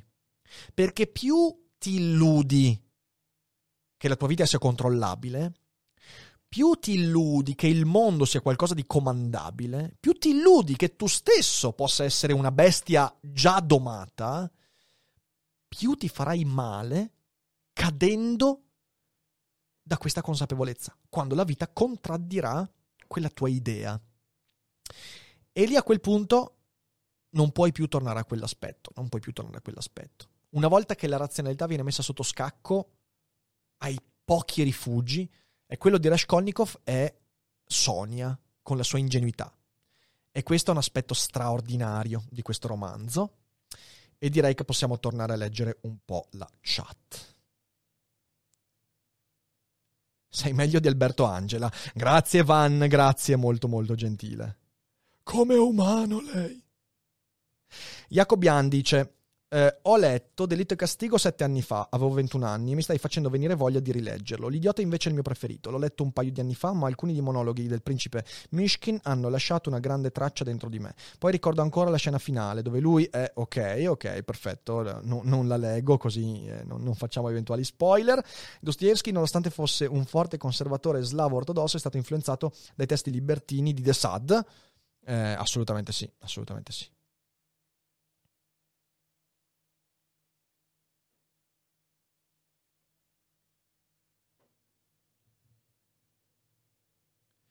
Sono in disaccordo. In Delitto e Castigo il maledetto è quell'investigatore figlio del male che interroga Raskolnikov. Beh, anche, anche però in realtà, in realtà qui su Delitto e Castigo c'è un aspetto molto interessante che si vede più che in qualsiasi altro libro. Dostoevsky considera Raskolnikov il cattivo della situazione. Perché Raskolnikov fa e dice tutte le cose con cui Dostoevsky è in disaccordo. E questo è un aspetto importante anche stilisticamente.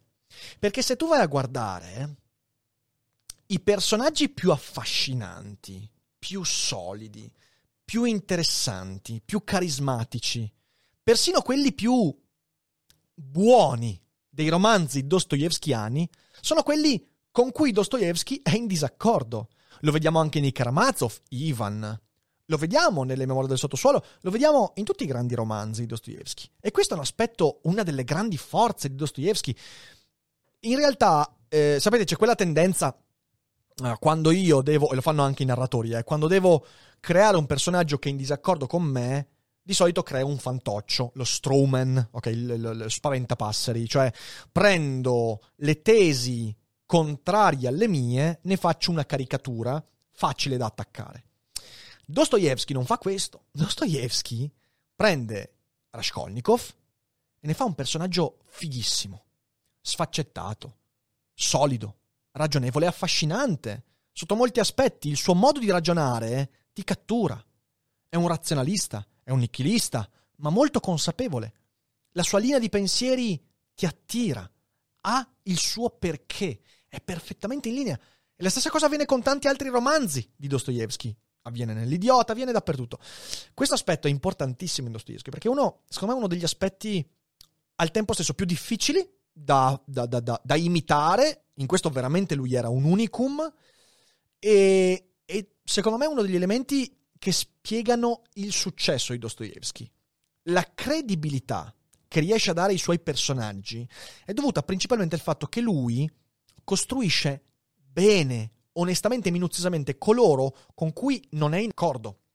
E questo è un aspetto straordinario. Poi, ovvio, eh, in Delitto e Castigo ci sono tanti altri personaggi brutali, terribili. Ci mancherebbe.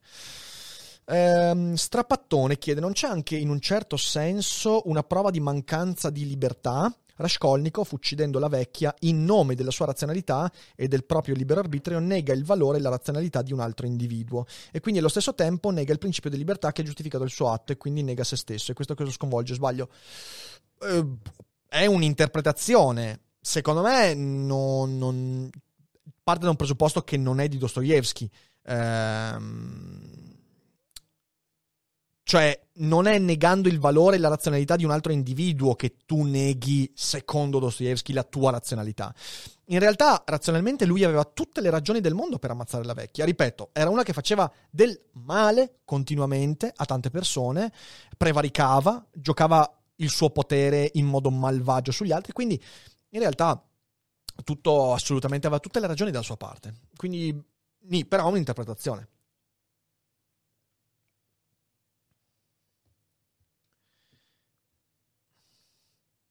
Sono d'accordo, dice Gregorio, su quasi tutto quello che dici. Ho solo una critica, spero costruttiva. Non ti sembra che, nonostante il tuo discorso sulla limitatezza della ragione, tu sia nella stessa condizione del primo Raskolnikov, soprattutto quando parli di etica ed economia? Allora, a parte che non è questa la sede per parlare delle mie idee di etica ed economia. Eh, in secondo luogo, io credo di aver ripetuto molto spesso che eh, le persone, cioè che il razionalismo è sbagliato, cioè noi non siamo creature razionali. L'errore sta nel fatto di credere che dal momento che gli individui sono irrazionali, allora le istituzioni, comandando gli individui, possono essere razionali. Cioè io ho criticato sempre il dirigismo, l'idea che dare potere a qualcuno, anche a un gruppo di individui, seppur democraticamente eletti, possa migliorare la situazione. Non è così. Tutto quanto dipende dalla etica che io individualmente porto con me. Io sono una persona irrazionale, oltre che un po' razionale. Sono un Lovecraftiano, quindi voglio dire, credo di poter dire questa cosa tranquillamente. Il salto logico assurdo che io eh, pongo nei confronti di alcune dottrine politiche, fra cui quella socialista e comunista, è l'idea che dal momento che l'individuo è irrazionale, affetto da emotività, da cose assurde e via dicendo, allora la collettività sarà migliore è una puttanata, è una puttanata perché se ogni individuo è irrazionale, è colpito da emotività via dicendo, quando io vado a creare collettività che decidono per gli individui, eh, la collettività sarà massimamente irrazionale. E in effetti di questo si è visto esempio sempre nella storia. Quindi no, io sono comunque un individualista libertario proprio in virtù dell'irrazionalità che, com- che, che colpisce e che permea ogni mio gesto e ogni mio individuo. Detto questo, ripeto, non è una live per spiegare il mio pensiero etico ed economico, però no, io non sono come il primo Raskolnikov, grazie al cielo no. Ehm, eh, se vuoi saperne un po' di più, leggi il mio elogio dell'idiozia, cioè nel senso, lì ho, ho scritto chiaramente questa cosa qua, quindi no. Evviva l'irrazionalità! Evviva l'irrazionalità. E quindi conoscere se stessi è una tragedia. E questo è interessante. Ah, in primo luogo, lasciate che ve lo dica. Eh, uno dei racconti del mio ultimo libro, I racconti della vera nuova carne, che è una raccolta di racconti horror illustrata da Ari, edita da Polignani, lo trovate su Amazon il libro tranquillamente o nel sito di Polignani. Il primo racconto, dal titolo La caverna, è fortissimamente ispirato a questa idea dostoevskiana, anche se io non lo cito mai nel racconto. Però l'idea che... Eh, l'idea fondamentale che conoscere se stessi non è quella cosa che tanti filosofi hanno detto, che è bello, che ti emancipa, che ti libera. A volte conoscere se stessi è terribile e quando conosci te stesso entri in contatto con aspetti della tua vita che non avresti mai voluto incontrare. Credo che sia una cosa molto molto importante. Quindi leggetevelo. Se amate Dostoevsky, sappiate che in quella raccolta un paio di racconti portano con sé delle tracce dostoevskiane, anche se neanche lontanamente vicine alla grandezza di Dostoevsky. Ma spero comunque che possano essere divertenti. Arriviamo al terzo libro da sviscerare. Siamo, siamo, stiamo andando lunghissimi, ma sapevo che questa live sarebbe stata un po' più lunga delle altre. E parto con una citazione in questo caso. Sei tu? Sei tu? Non ricevendo risposta, aggiunge rapido. Non rispondere, taci. E poi, che cosa potresti dire? So anche troppo bene quel che diresti, ma tu non hai il diritto di aggiungere nulla a quel che già dicesti una volta. Perché sei venuto a infastidirci? Perché sai anche tu che sei venuto a infastidirci. Ma sai cosa accadrà domani? Io non so chi tu sia, né voglio sapere se tu sia proprio lui oppure gli somigli. Ma domani io ti condannerò, ti brucerò sul rogo come il più empio degli eretici. Questo piccolo monologo è tratto dal racconto nel racconto, sì perché i fratelli Karamazov all'interno hanno un racconto che viene narrato da Ivan al fratello Alexei, ehm, dal titolo Il Grande Inquisitore. E spesso, penso che lo troviate anche su Amazon, il Grande Inquisitore viene addirittura venduto separatamente dai Karamazov, tanto per farti leggere qualcosa di Karamazov, però senza affrontare quelle 800 cazzo di pagine. E non fatelo, leggete tutti i Karamazov, anche perché questo racconto trova il suo vero valore inserito nel contesto di Karamazov. E per quanto letto così in sé per sé possa essere molto bello, però no, leggetevi i, Karamazov. Ora, I fratelli Karamazov è il romanzo Secondo alcuni più maturo di Dostoevsky, è l'ultimo che ha scritto, lo scrive nell'80, finisce, pubblica nell'80, ci mette due anni dal 78 all'80 a scriverlo, lo pubblica nell'80 e poi nell'81 lui muore, quindi è anche il suo, scusatemi, testamento spirituale, diciamo.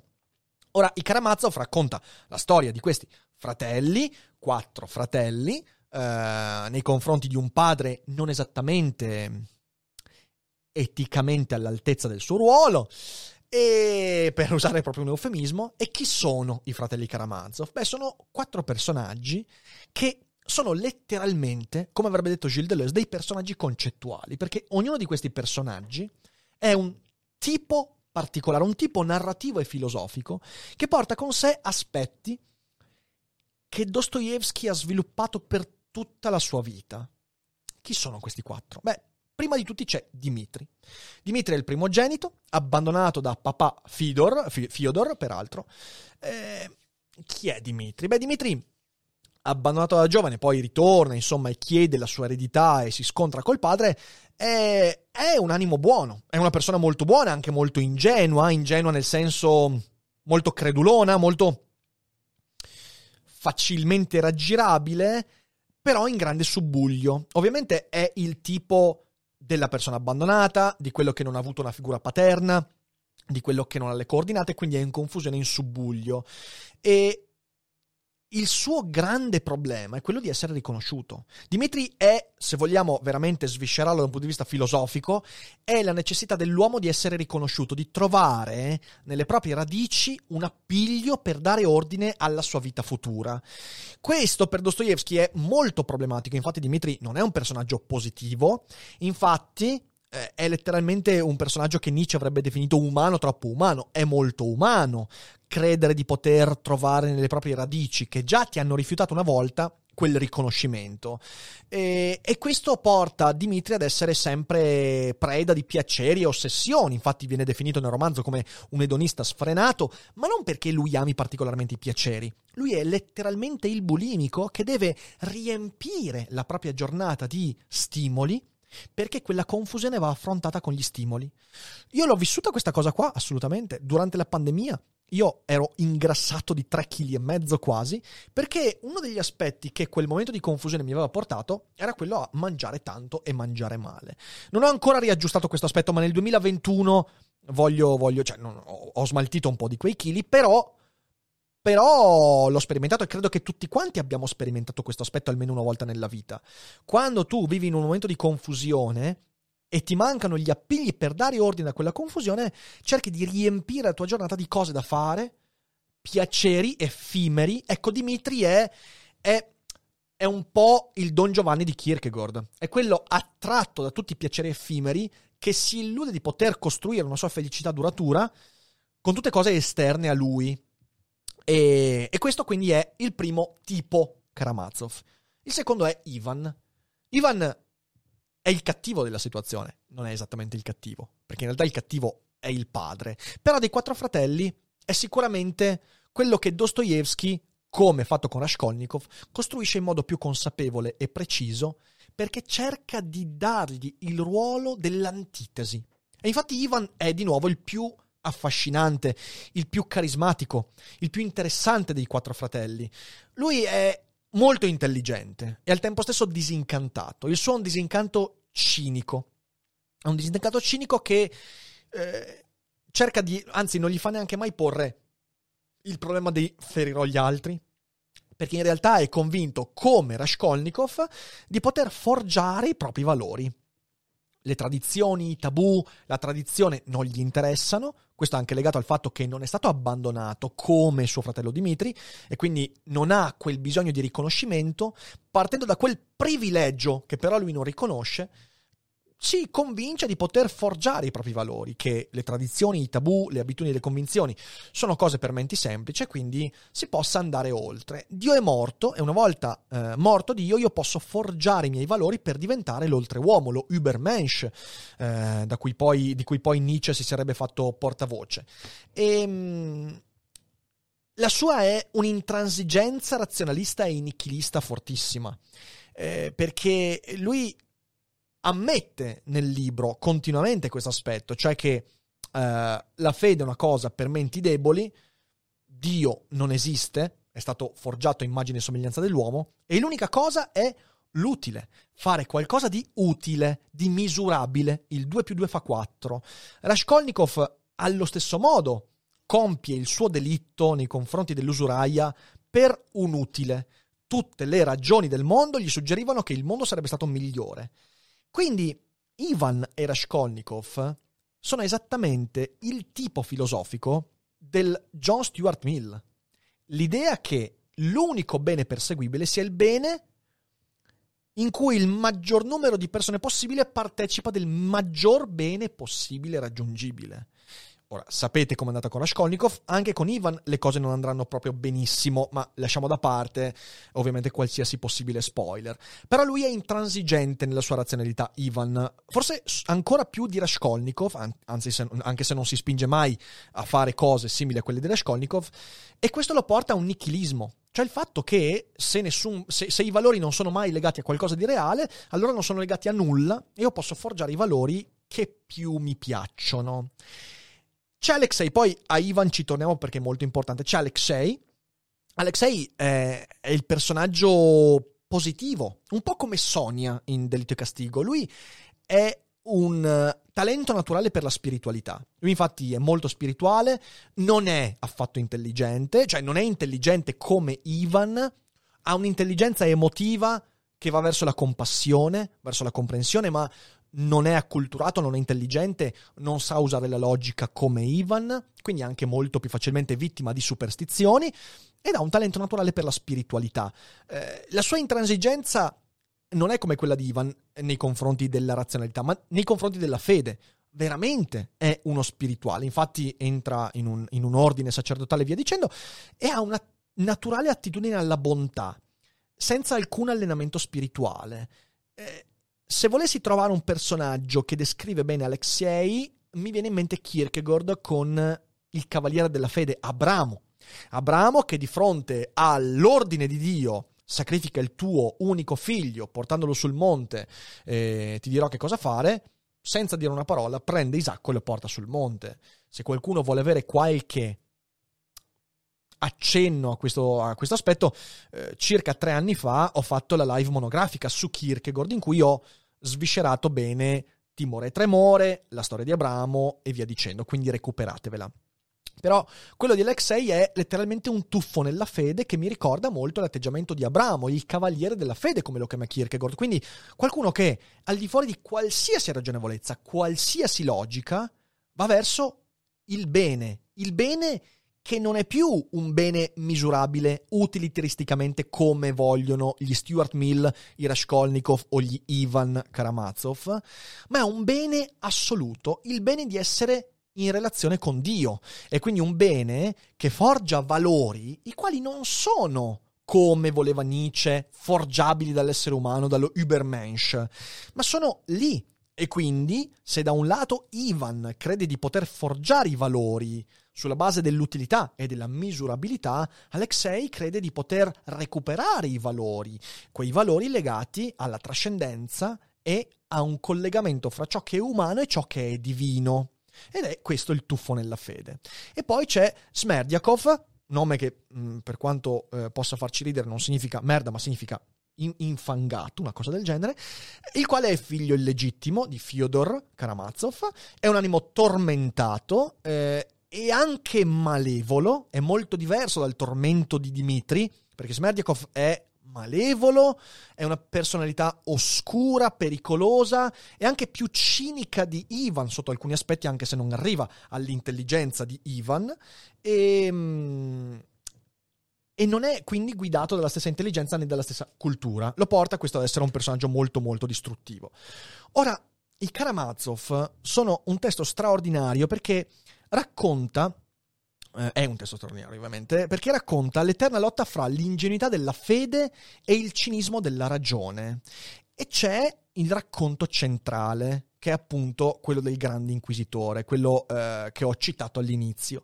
Questo racconto viene inserito all'interno eh, in un dialogo fra Ivan e Alexei, e proprio quando Ivan cerca di convincere, persuadere, in realtà non tanto, lui sa che non può persuadere Alexei al suo razionalismo, al suo cinismo. Scusate, mi si è spenta la videocamera lì. Ah, adesso mi alzerò e la... Uh... Ah, perché forse si è staccata la batteria, porca miseria. Adesso torniamo, adesso torniamo.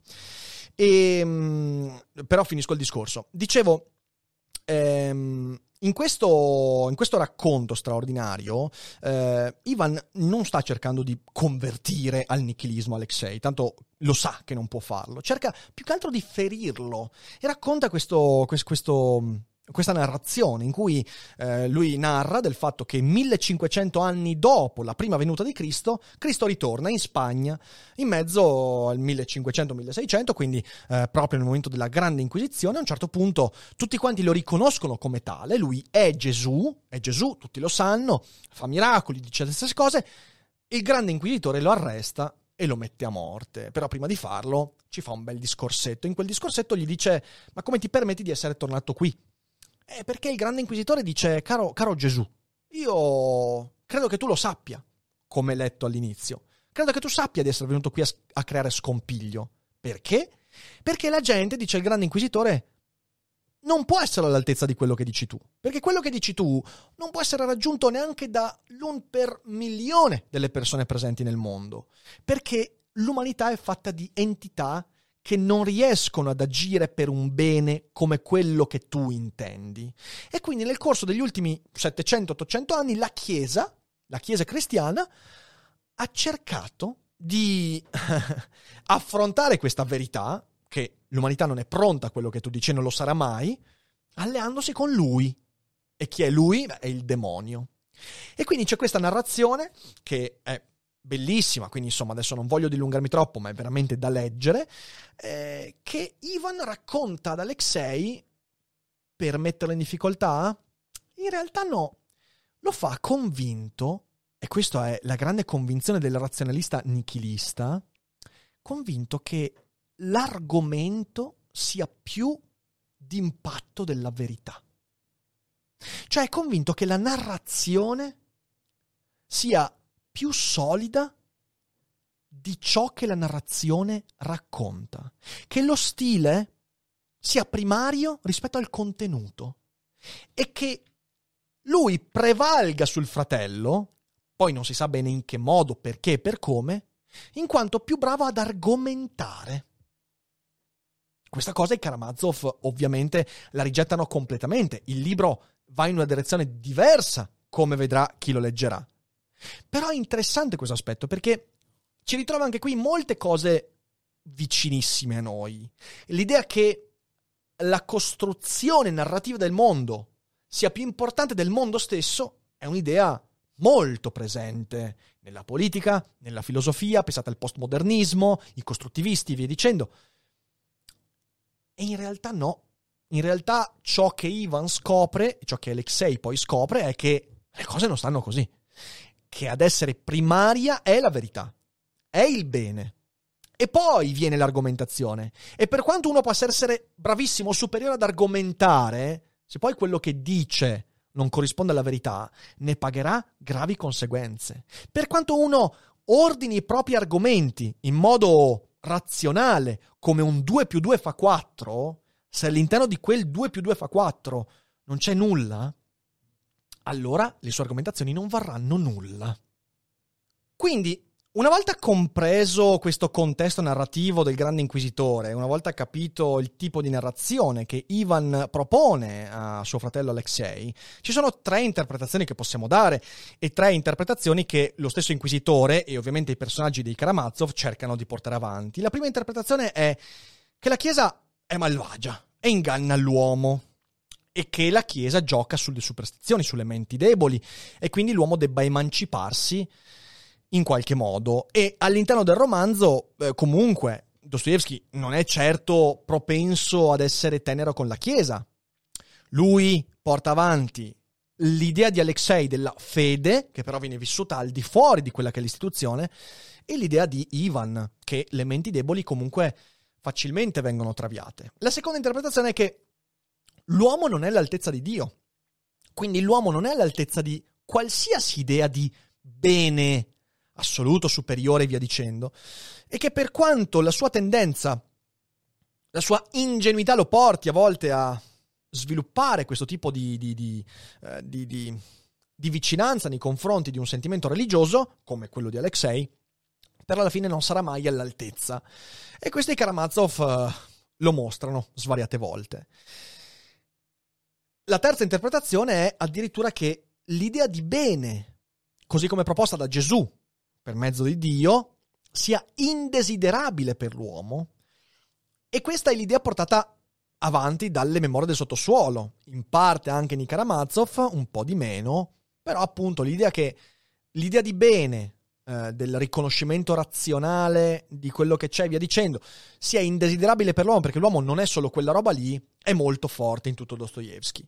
I Karamazov sono comunque la narrazione di un disastro, nessuno si salva.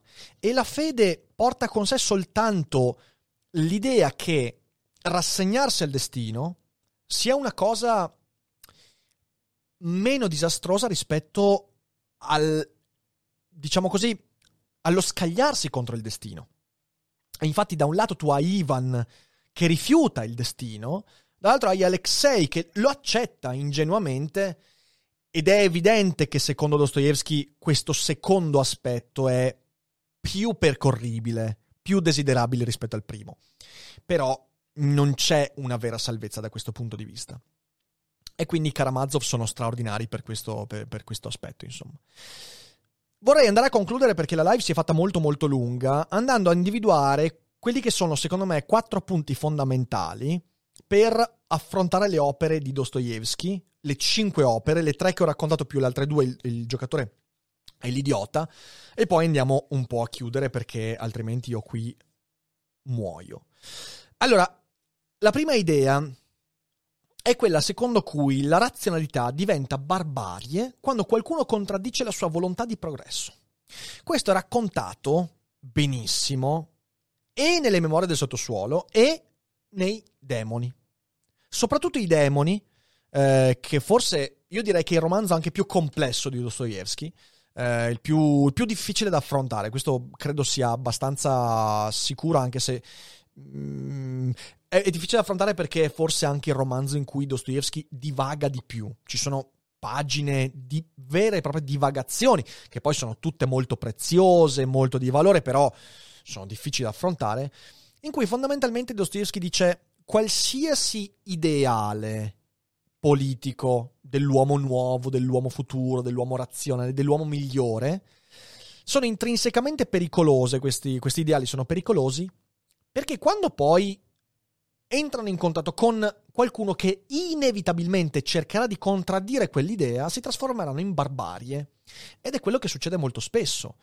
Ed è successo nella storia. Qualsiasi ideale utopistico di uomo nuovo, di uomo rinnovato, di uomo ras- um, futuro e via dicendo, quando si accorgeva che lì fuori però è pieno di gente che a torto, a ragione, non vuole andare in quella direzione, perché, come diceva nelle memorie del sottosuolo, hanno il diritto di non andare in quella direzione, di solito facevano dei massacri. Questo è avvenuto con il nazismo, è avvenuto col comunismo, col socialismo, con tante cose. E e in realtà bisogna rendersi conto che l'uomo non è l'ideale che noi ci facciamo dell'uomo. Se ci convinciamo di questo, diventiamo dei barbari che disumanizzano gli altri. La seconda idea principale eh, che può essere una linea che dà una mappa alla lettura di Dostoevsky, è che noi siamo già sconfitti in partenza. Eh sì, la narrativa di Dostoevsky è una narrativa di sconfitta. Noi non siamo un mero atto di autocomprensione. E questo è fondamentale da dire, perché una buona parte di quello che siamo è al di fuori del lato di comprensione. E se ci, se, se ci consideriamo come atto di autocomprensione, finiamo per andare in direzioni devastanti. Quindi da questo punto di vista eh, Dostoevsky prende una forte posizione filosofica, vicina a quella di Kierkegaard e molto lontana da quella di Hegel.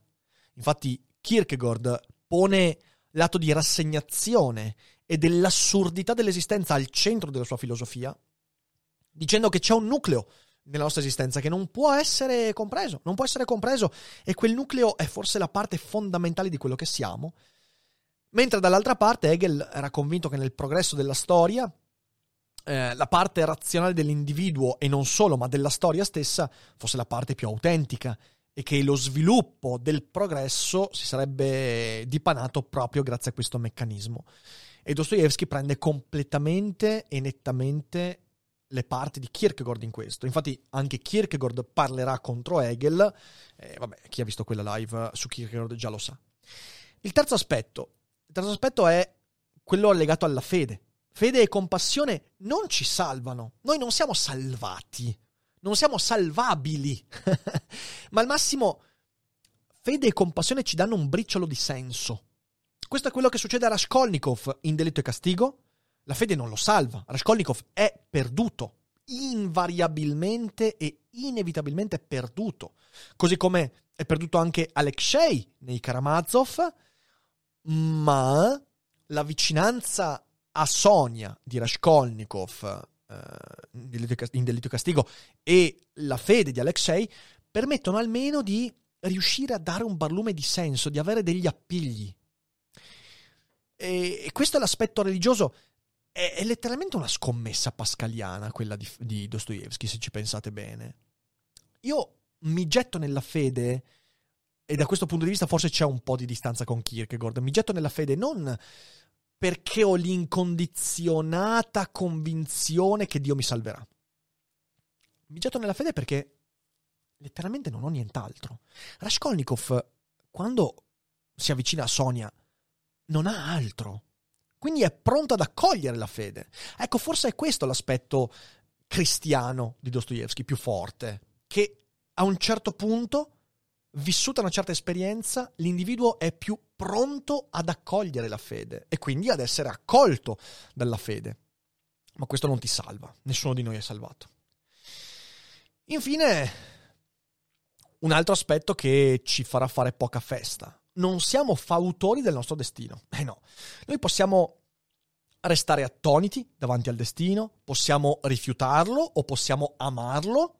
E questi sono i tre aspetti dei fratelli Karamazov. Restare attoniti come Dimitri, che non capisce, è confuso, vede il suo destino ma continua a darsi ai piaceri esteriori e quindi è confuso, non riesce a fare i conti con quel destino. Possiamo rifiutarlo come Ivan che nei Karamazov dice rifiutare in toto il lancio di dadi di Dio. Non mi compete. Che il rifiuto totale. Mi fa venire in mente Tyler Darden in Fight Club. Guardare negli occhi di Dio e dirgli io sono il tuo figlio rinnegato. Questo è Ivan Karamazov. Oppure amarlo, l'amor fati di Alexei, l'amor fati di Nietzsche. Guardare il destino in faccia e dirgli io voglio che ogni istante della mia vita ritorni identico a se stesso. E questo è il mio peso più grande. E, ehm, e, però noi non abbiamo scelta, perché i grandi momenti della nostra vita ci accadono, come il plotone d'esecuzione e la successiva grazia a Dostoevsky, come il delitto di Raskolnikov, come tutte le cose che accadono, come il plotone d'esecuzione per l'idiota, il libro L'idiota, che è molto biografico da quel punto di vista, ci accadono. E noi non possiamo che tentare di essere all'altezza e capire quello che ci è accaduto, essere all'altezza di quello che ci accade. In fin dei conti, in Dostoevsky, ed è questa la sua grandezza, la più grande gioia e la più immensa sofferenza provengono dal medesimo atto, riflettere sulla condizione umana. A differenza di altri autori a lui vicini, come Emil Cioran, per esempio, Dostoevsky riconosce l'inevitabilità di quell'aspetto della vita. L'essere umano è condannato a riflettere sulla propria condizione e leggere i suoi libri sicuramente è un grandissimo modo per riflettere su quella condizione e provare a guardarla in faccia e mm, trovare aspetti della propria vita che altre esperienze non ci hanno dato. Questo, sia, questo credo sia veramente, veramente fondamentale. Dostoevsky ci chiama ad essere all'altezza degli avvenimenti della nostra vita. Cosa vuol dire essere all'altezza? Beh, essere all'altezza significa essere onesti. Una volta che qualcosa di dirompente avviene, rendermi conto che le cose ora non saranno più come prima. Raskolnikov, da questo punto di vista, è un personaggio pregno di fascino, perché il suo percorso di conoscenza di sé, che è un percorso inevitabile, non può scegliere di non farlo, ovviamente, è letteralmente un'iniziazione a se stesso, un'iniziazione a quel nuovo sé che è divenuto. Eh, Raskolnikov eh, ci chiama a questo, ci chiama a guardare in faccia il destino quando esso si presenta. Per Dostoevsky si è presentato di fronte a quel plotone d'esecuzione alla grazia. Ed è molto interessante come poi Dostoevsky descrive quel momento proprio nell'idiota. Cos'è che è l'idiota? Perché l'idiota? L'idiota è l'ingenuo. Ed è l'ingenuo perché quell'esperienza simil morte, vicinissima alla morte, gli ha permesso di vedere tutto quello che lo circonda con occhi nuovi. Quel modo con cui gli esseri umani che non riflettono sulla loro esistenza non sanno fare. E allora ecco la distanza da Lovecraft, ciò che mi fa amare Dostoevsky, pur non essendo in accordo con tante cose che dice, però ciò che me lo fa amare. È vero che è una condanna, la consapevolezza, ma la consapevolezza è anche l'unica via che abbiamo per capire quello che siamo. E a differenza di, Lo- di Lovecraft, lui non dice sarebbe stato meglio non navigare in questi mari. No, navigaci in questi mari, va bene così. Sii consapevole che quella navigazione ti porterà a scoprire cose anche terribili, ma fallo perché è l'unico modo per essere all'altezza degli eventi della tua vita, proprio come Raskolnikov e come Fyodor Dostoevsky. E questo credo sia tutto. Ho eh, veramente... Oh, ho la gola distrutta. E grazie a Deval e Motival per aver regalato un abbonamento. Eh, grazie, grazie. Il terzo abbonamento che regali, quindi ne sono molto molto onorato, grazie mille. E questo è quanto, questo è quanto. È, mm, è la disperazione gioiosa di Dostoevsky. Eh, e quindi credo che sia, sia un autore almeno una volta nella vita da affrontare. E sì, affrontiamolo, affrontiamolo consapevolmente, affrontiamolo cum grano salis. E, bene, io adesso leggo due o tre domande. Uh, oh, e Gennaro Romagnoli è qui con noi. Buonasera ragazzi, meraviglia Dostoevsky. Guarda che prima ti ho anche citato Gennaro all'inizio, quindi insomma, quando hanno detto che Dostoevsky è il miglior psicologo del Novecento, ho detto guarda che Gennaro ti fa un culo così. Uh, benvenuto, benvenuto. Bellissima monografia, Rick, grazie infinite, grazie, grazie a voi. Uh, complimenti, grazie. Notevolissima questa monografica, grazie Marcus. Bene, sono molto contento che vi sia piaciuto. Eh, sei convinto che la religione ci aiuti? Sei credente? Uh, no, no, beh, io assolutamente no. Non sono convinto, non sono credente. Uh, l'ho espresso anche qualche giorno fa. Sono un ammiratore della vera fede. Uh, credo che la fede, non la religione, ma la fede sia una cosa straordinaria. Però ho conosciuto pochissime persone con la fede Cosa ci fai qua, Fede? Sto parlando di Fede e entra Fede nella stanza. Cioè, ma, ma, dimmi, ma, dimmi, ma dimmi te, ma dimmi te, siediti, siediti. Oh, che, che bella sorpresa, ma che cazzo ci fai qua? Ciao, bella. Ciao, non metti il microfono. Guarda che mi sono preso un colpo quando ti ho visto da dietro. Porca è arrivata troia. la pula. Porca troia, ragazzi, cioè mi sono cagato addosso. Madonna santa. Oh, questa è una sincronicità junghiana, fede in fabula. Madonna santa, le emozioni che ci donano qui le, le monografiche. Come stai? Ciao caro. Bella live. Bella live? Sì. Perché sei venuto qua a quest'ora? Ero qua vicino. Ma che cazzo? Ce l'hai la certificazione? Sì, sì, ce l'ho. Bravo, bravo. No, dopo lo faccio io il montaggio. no, no, ma no, ma perché? Ma sì. Ah, eh, bene, bene, bene. È passato bene il Natale? Quale Natale? quello, quello... È stata una menzogna, Fede? Sì. Mi hanno mentito, non era Natale. ah, aspetta, leggo, leggo un paio vai, di vai, vai. Sì, certo che verrà ricaricata domani su YouTube. Allora, vediamo, aspetta, recupero. Eh, The Active Game dice: È possibile congiungere contenuti con gli scritti di Dostoevsky il processo di individuazione junghiano? Secondo me sì.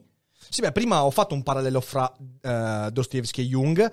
Eh, poi ti dico: Dostoevsky non parla di processi di individuazione, questo no. Però sì, assolutamente. Hai avuto problemi alla camera? Eh sì, non era collegata alla batteria, quindi a un certo punto si è spenta e quindi a un certo punto mi Ah. sono alzato e ho, l'ho, l'ho riattaccata. Avevo dimenticato di controllare il caricabatterie, ma poco, poca roba. Hai ragione, hai ragione, hai ragione. Va bene, va bene, va bene. Allora... Rassegnato stampa, rassegnato stampa torna l'11, l'11 gennaio, l'11 gennaio. Ecco, vi ricordo, colgo qui l'occasione per dirvi che noi andremo avanti con la programmazione fino al 31, compreso. Vi dico che il 30 sera alle 21 ci sarà l'Agora du Fer. Applausi per l'Agora du Fer. E ci divertiremo un casino. E mm, poi il 31 andiamo in live, finiamo. Eh, mi è piaciuto, ti ho visto nello schermo fare quel festeggiamento molto, mol- mol- molto sano. Io, mol- io non mi vedo sano. ancora. Molto non sano. ho ancora aggiornato. non mi vedo ancora. Fantastico. E, mm, e poi eh, faremo pausa dall'1 all'11, anzi al 10 gennaio, perché poi il 10 gennaio, che è domenica, ritorniamo in live qui su Twitch. Quindi insomma. Per iscriversi all'Agora, Marcello scrivevi in privato sui social. Sono 50 euro l'iscrizione, non No, rimborsabili. Non, di- non dirlo, che poi la gente mi smerda. Non è vero, è tutto gratuito. È che ti dico, scrivimi in fretta perché non so neanche se ci sono ancora posti disponibili. Quindi, Eh, domanda di Mr. Bock: Raskolnikov che passa la, li- la linea fra il bene e il male può somigliare ai personaggi del capitano Willard e del colonnello Kurtz in Apocalypse, Apocalypse Now? Ehm, no. Uno per il contesto in cui si trovano, è un contesto di guerra e Dostoevsky non, eh, non- non- non va a raccontare quel contesto perché in quel contesto i confini sono molto diversi. In secondo luogo perché eh, la decisione di Raskolnikov è una di- decisione utilitarista. Eh, cioè lui è convinto di fare del bene delle persone. In guerra non è questo il ragionamento che fai. Quindi per quanto possa sembrare interessante il collegamento, un po' gnè. Va bene, allora siamo a due ore e mezza di live. Porca miseria. Io direi che ci siamo. Eh, Fate un applauso a Rick. io vi Fate ringra- un applauso a Rick. Se- Te lo fai da solo. Io vi ringrazio tutti quanti per aver seguito questa live. Sicuramente torneremo su Dostoevsky perché ho lasciato fuori una montagna di roba e cavolo, avrei voluto parlare del giocatore, de- dei Karamazov un po' di più, avrei voluto parlare eh, de- de- de- de- de- dell'idiota. Però idee, Di me? Madonna santa, di te anche, sì, esatto, di Fede l'idiota, Eh, esatto. Fede e l'idiota. Sai che nell'idiota Fede è un elemento fondamentale? eh? Ho visto. È l'unica cosa che ha Eh. senso all'interno dell'idiota alla fine. Eh, niente, io di nuovo vi ringrazio tanto. Vi siete abbonati in tanti. Grazie per il sostegno che continuate a dare. Continuate a darlo. Ci vediamo domani col Daily Cogito. Quindi saremo online alle 18 domani per il Daily Cogito. E niente, io vi ringrazio tanto per essere stati con me. Eh, comprate i libri di Dostoevsky, leggetelo. Non fatevi troppo male, però affrontatelo perché è importante. E non dimenticate che non è tutto noia. Ciò che è Dostoevsky!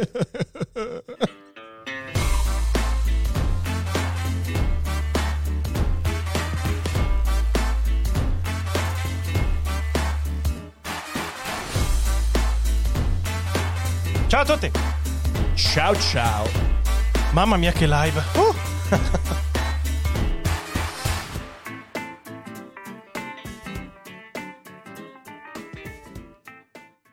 Hiring for your small business? If you're not looking for professionals on LinkedIn, you're looking in the wrong place. That's like looking for your car keys in a fish tank. LinkedIn helps you hire professionals you can't find anywhere else, even those who aren't actively searching for a new job but might be open to the perfect role. In a given month, over 70% of LinkedIn users don't even visit other leading job sites. So start looking in the right place. With LinkedIn, you can hire professionals like a professional. Post your free job on linkedin.com/people slash people today.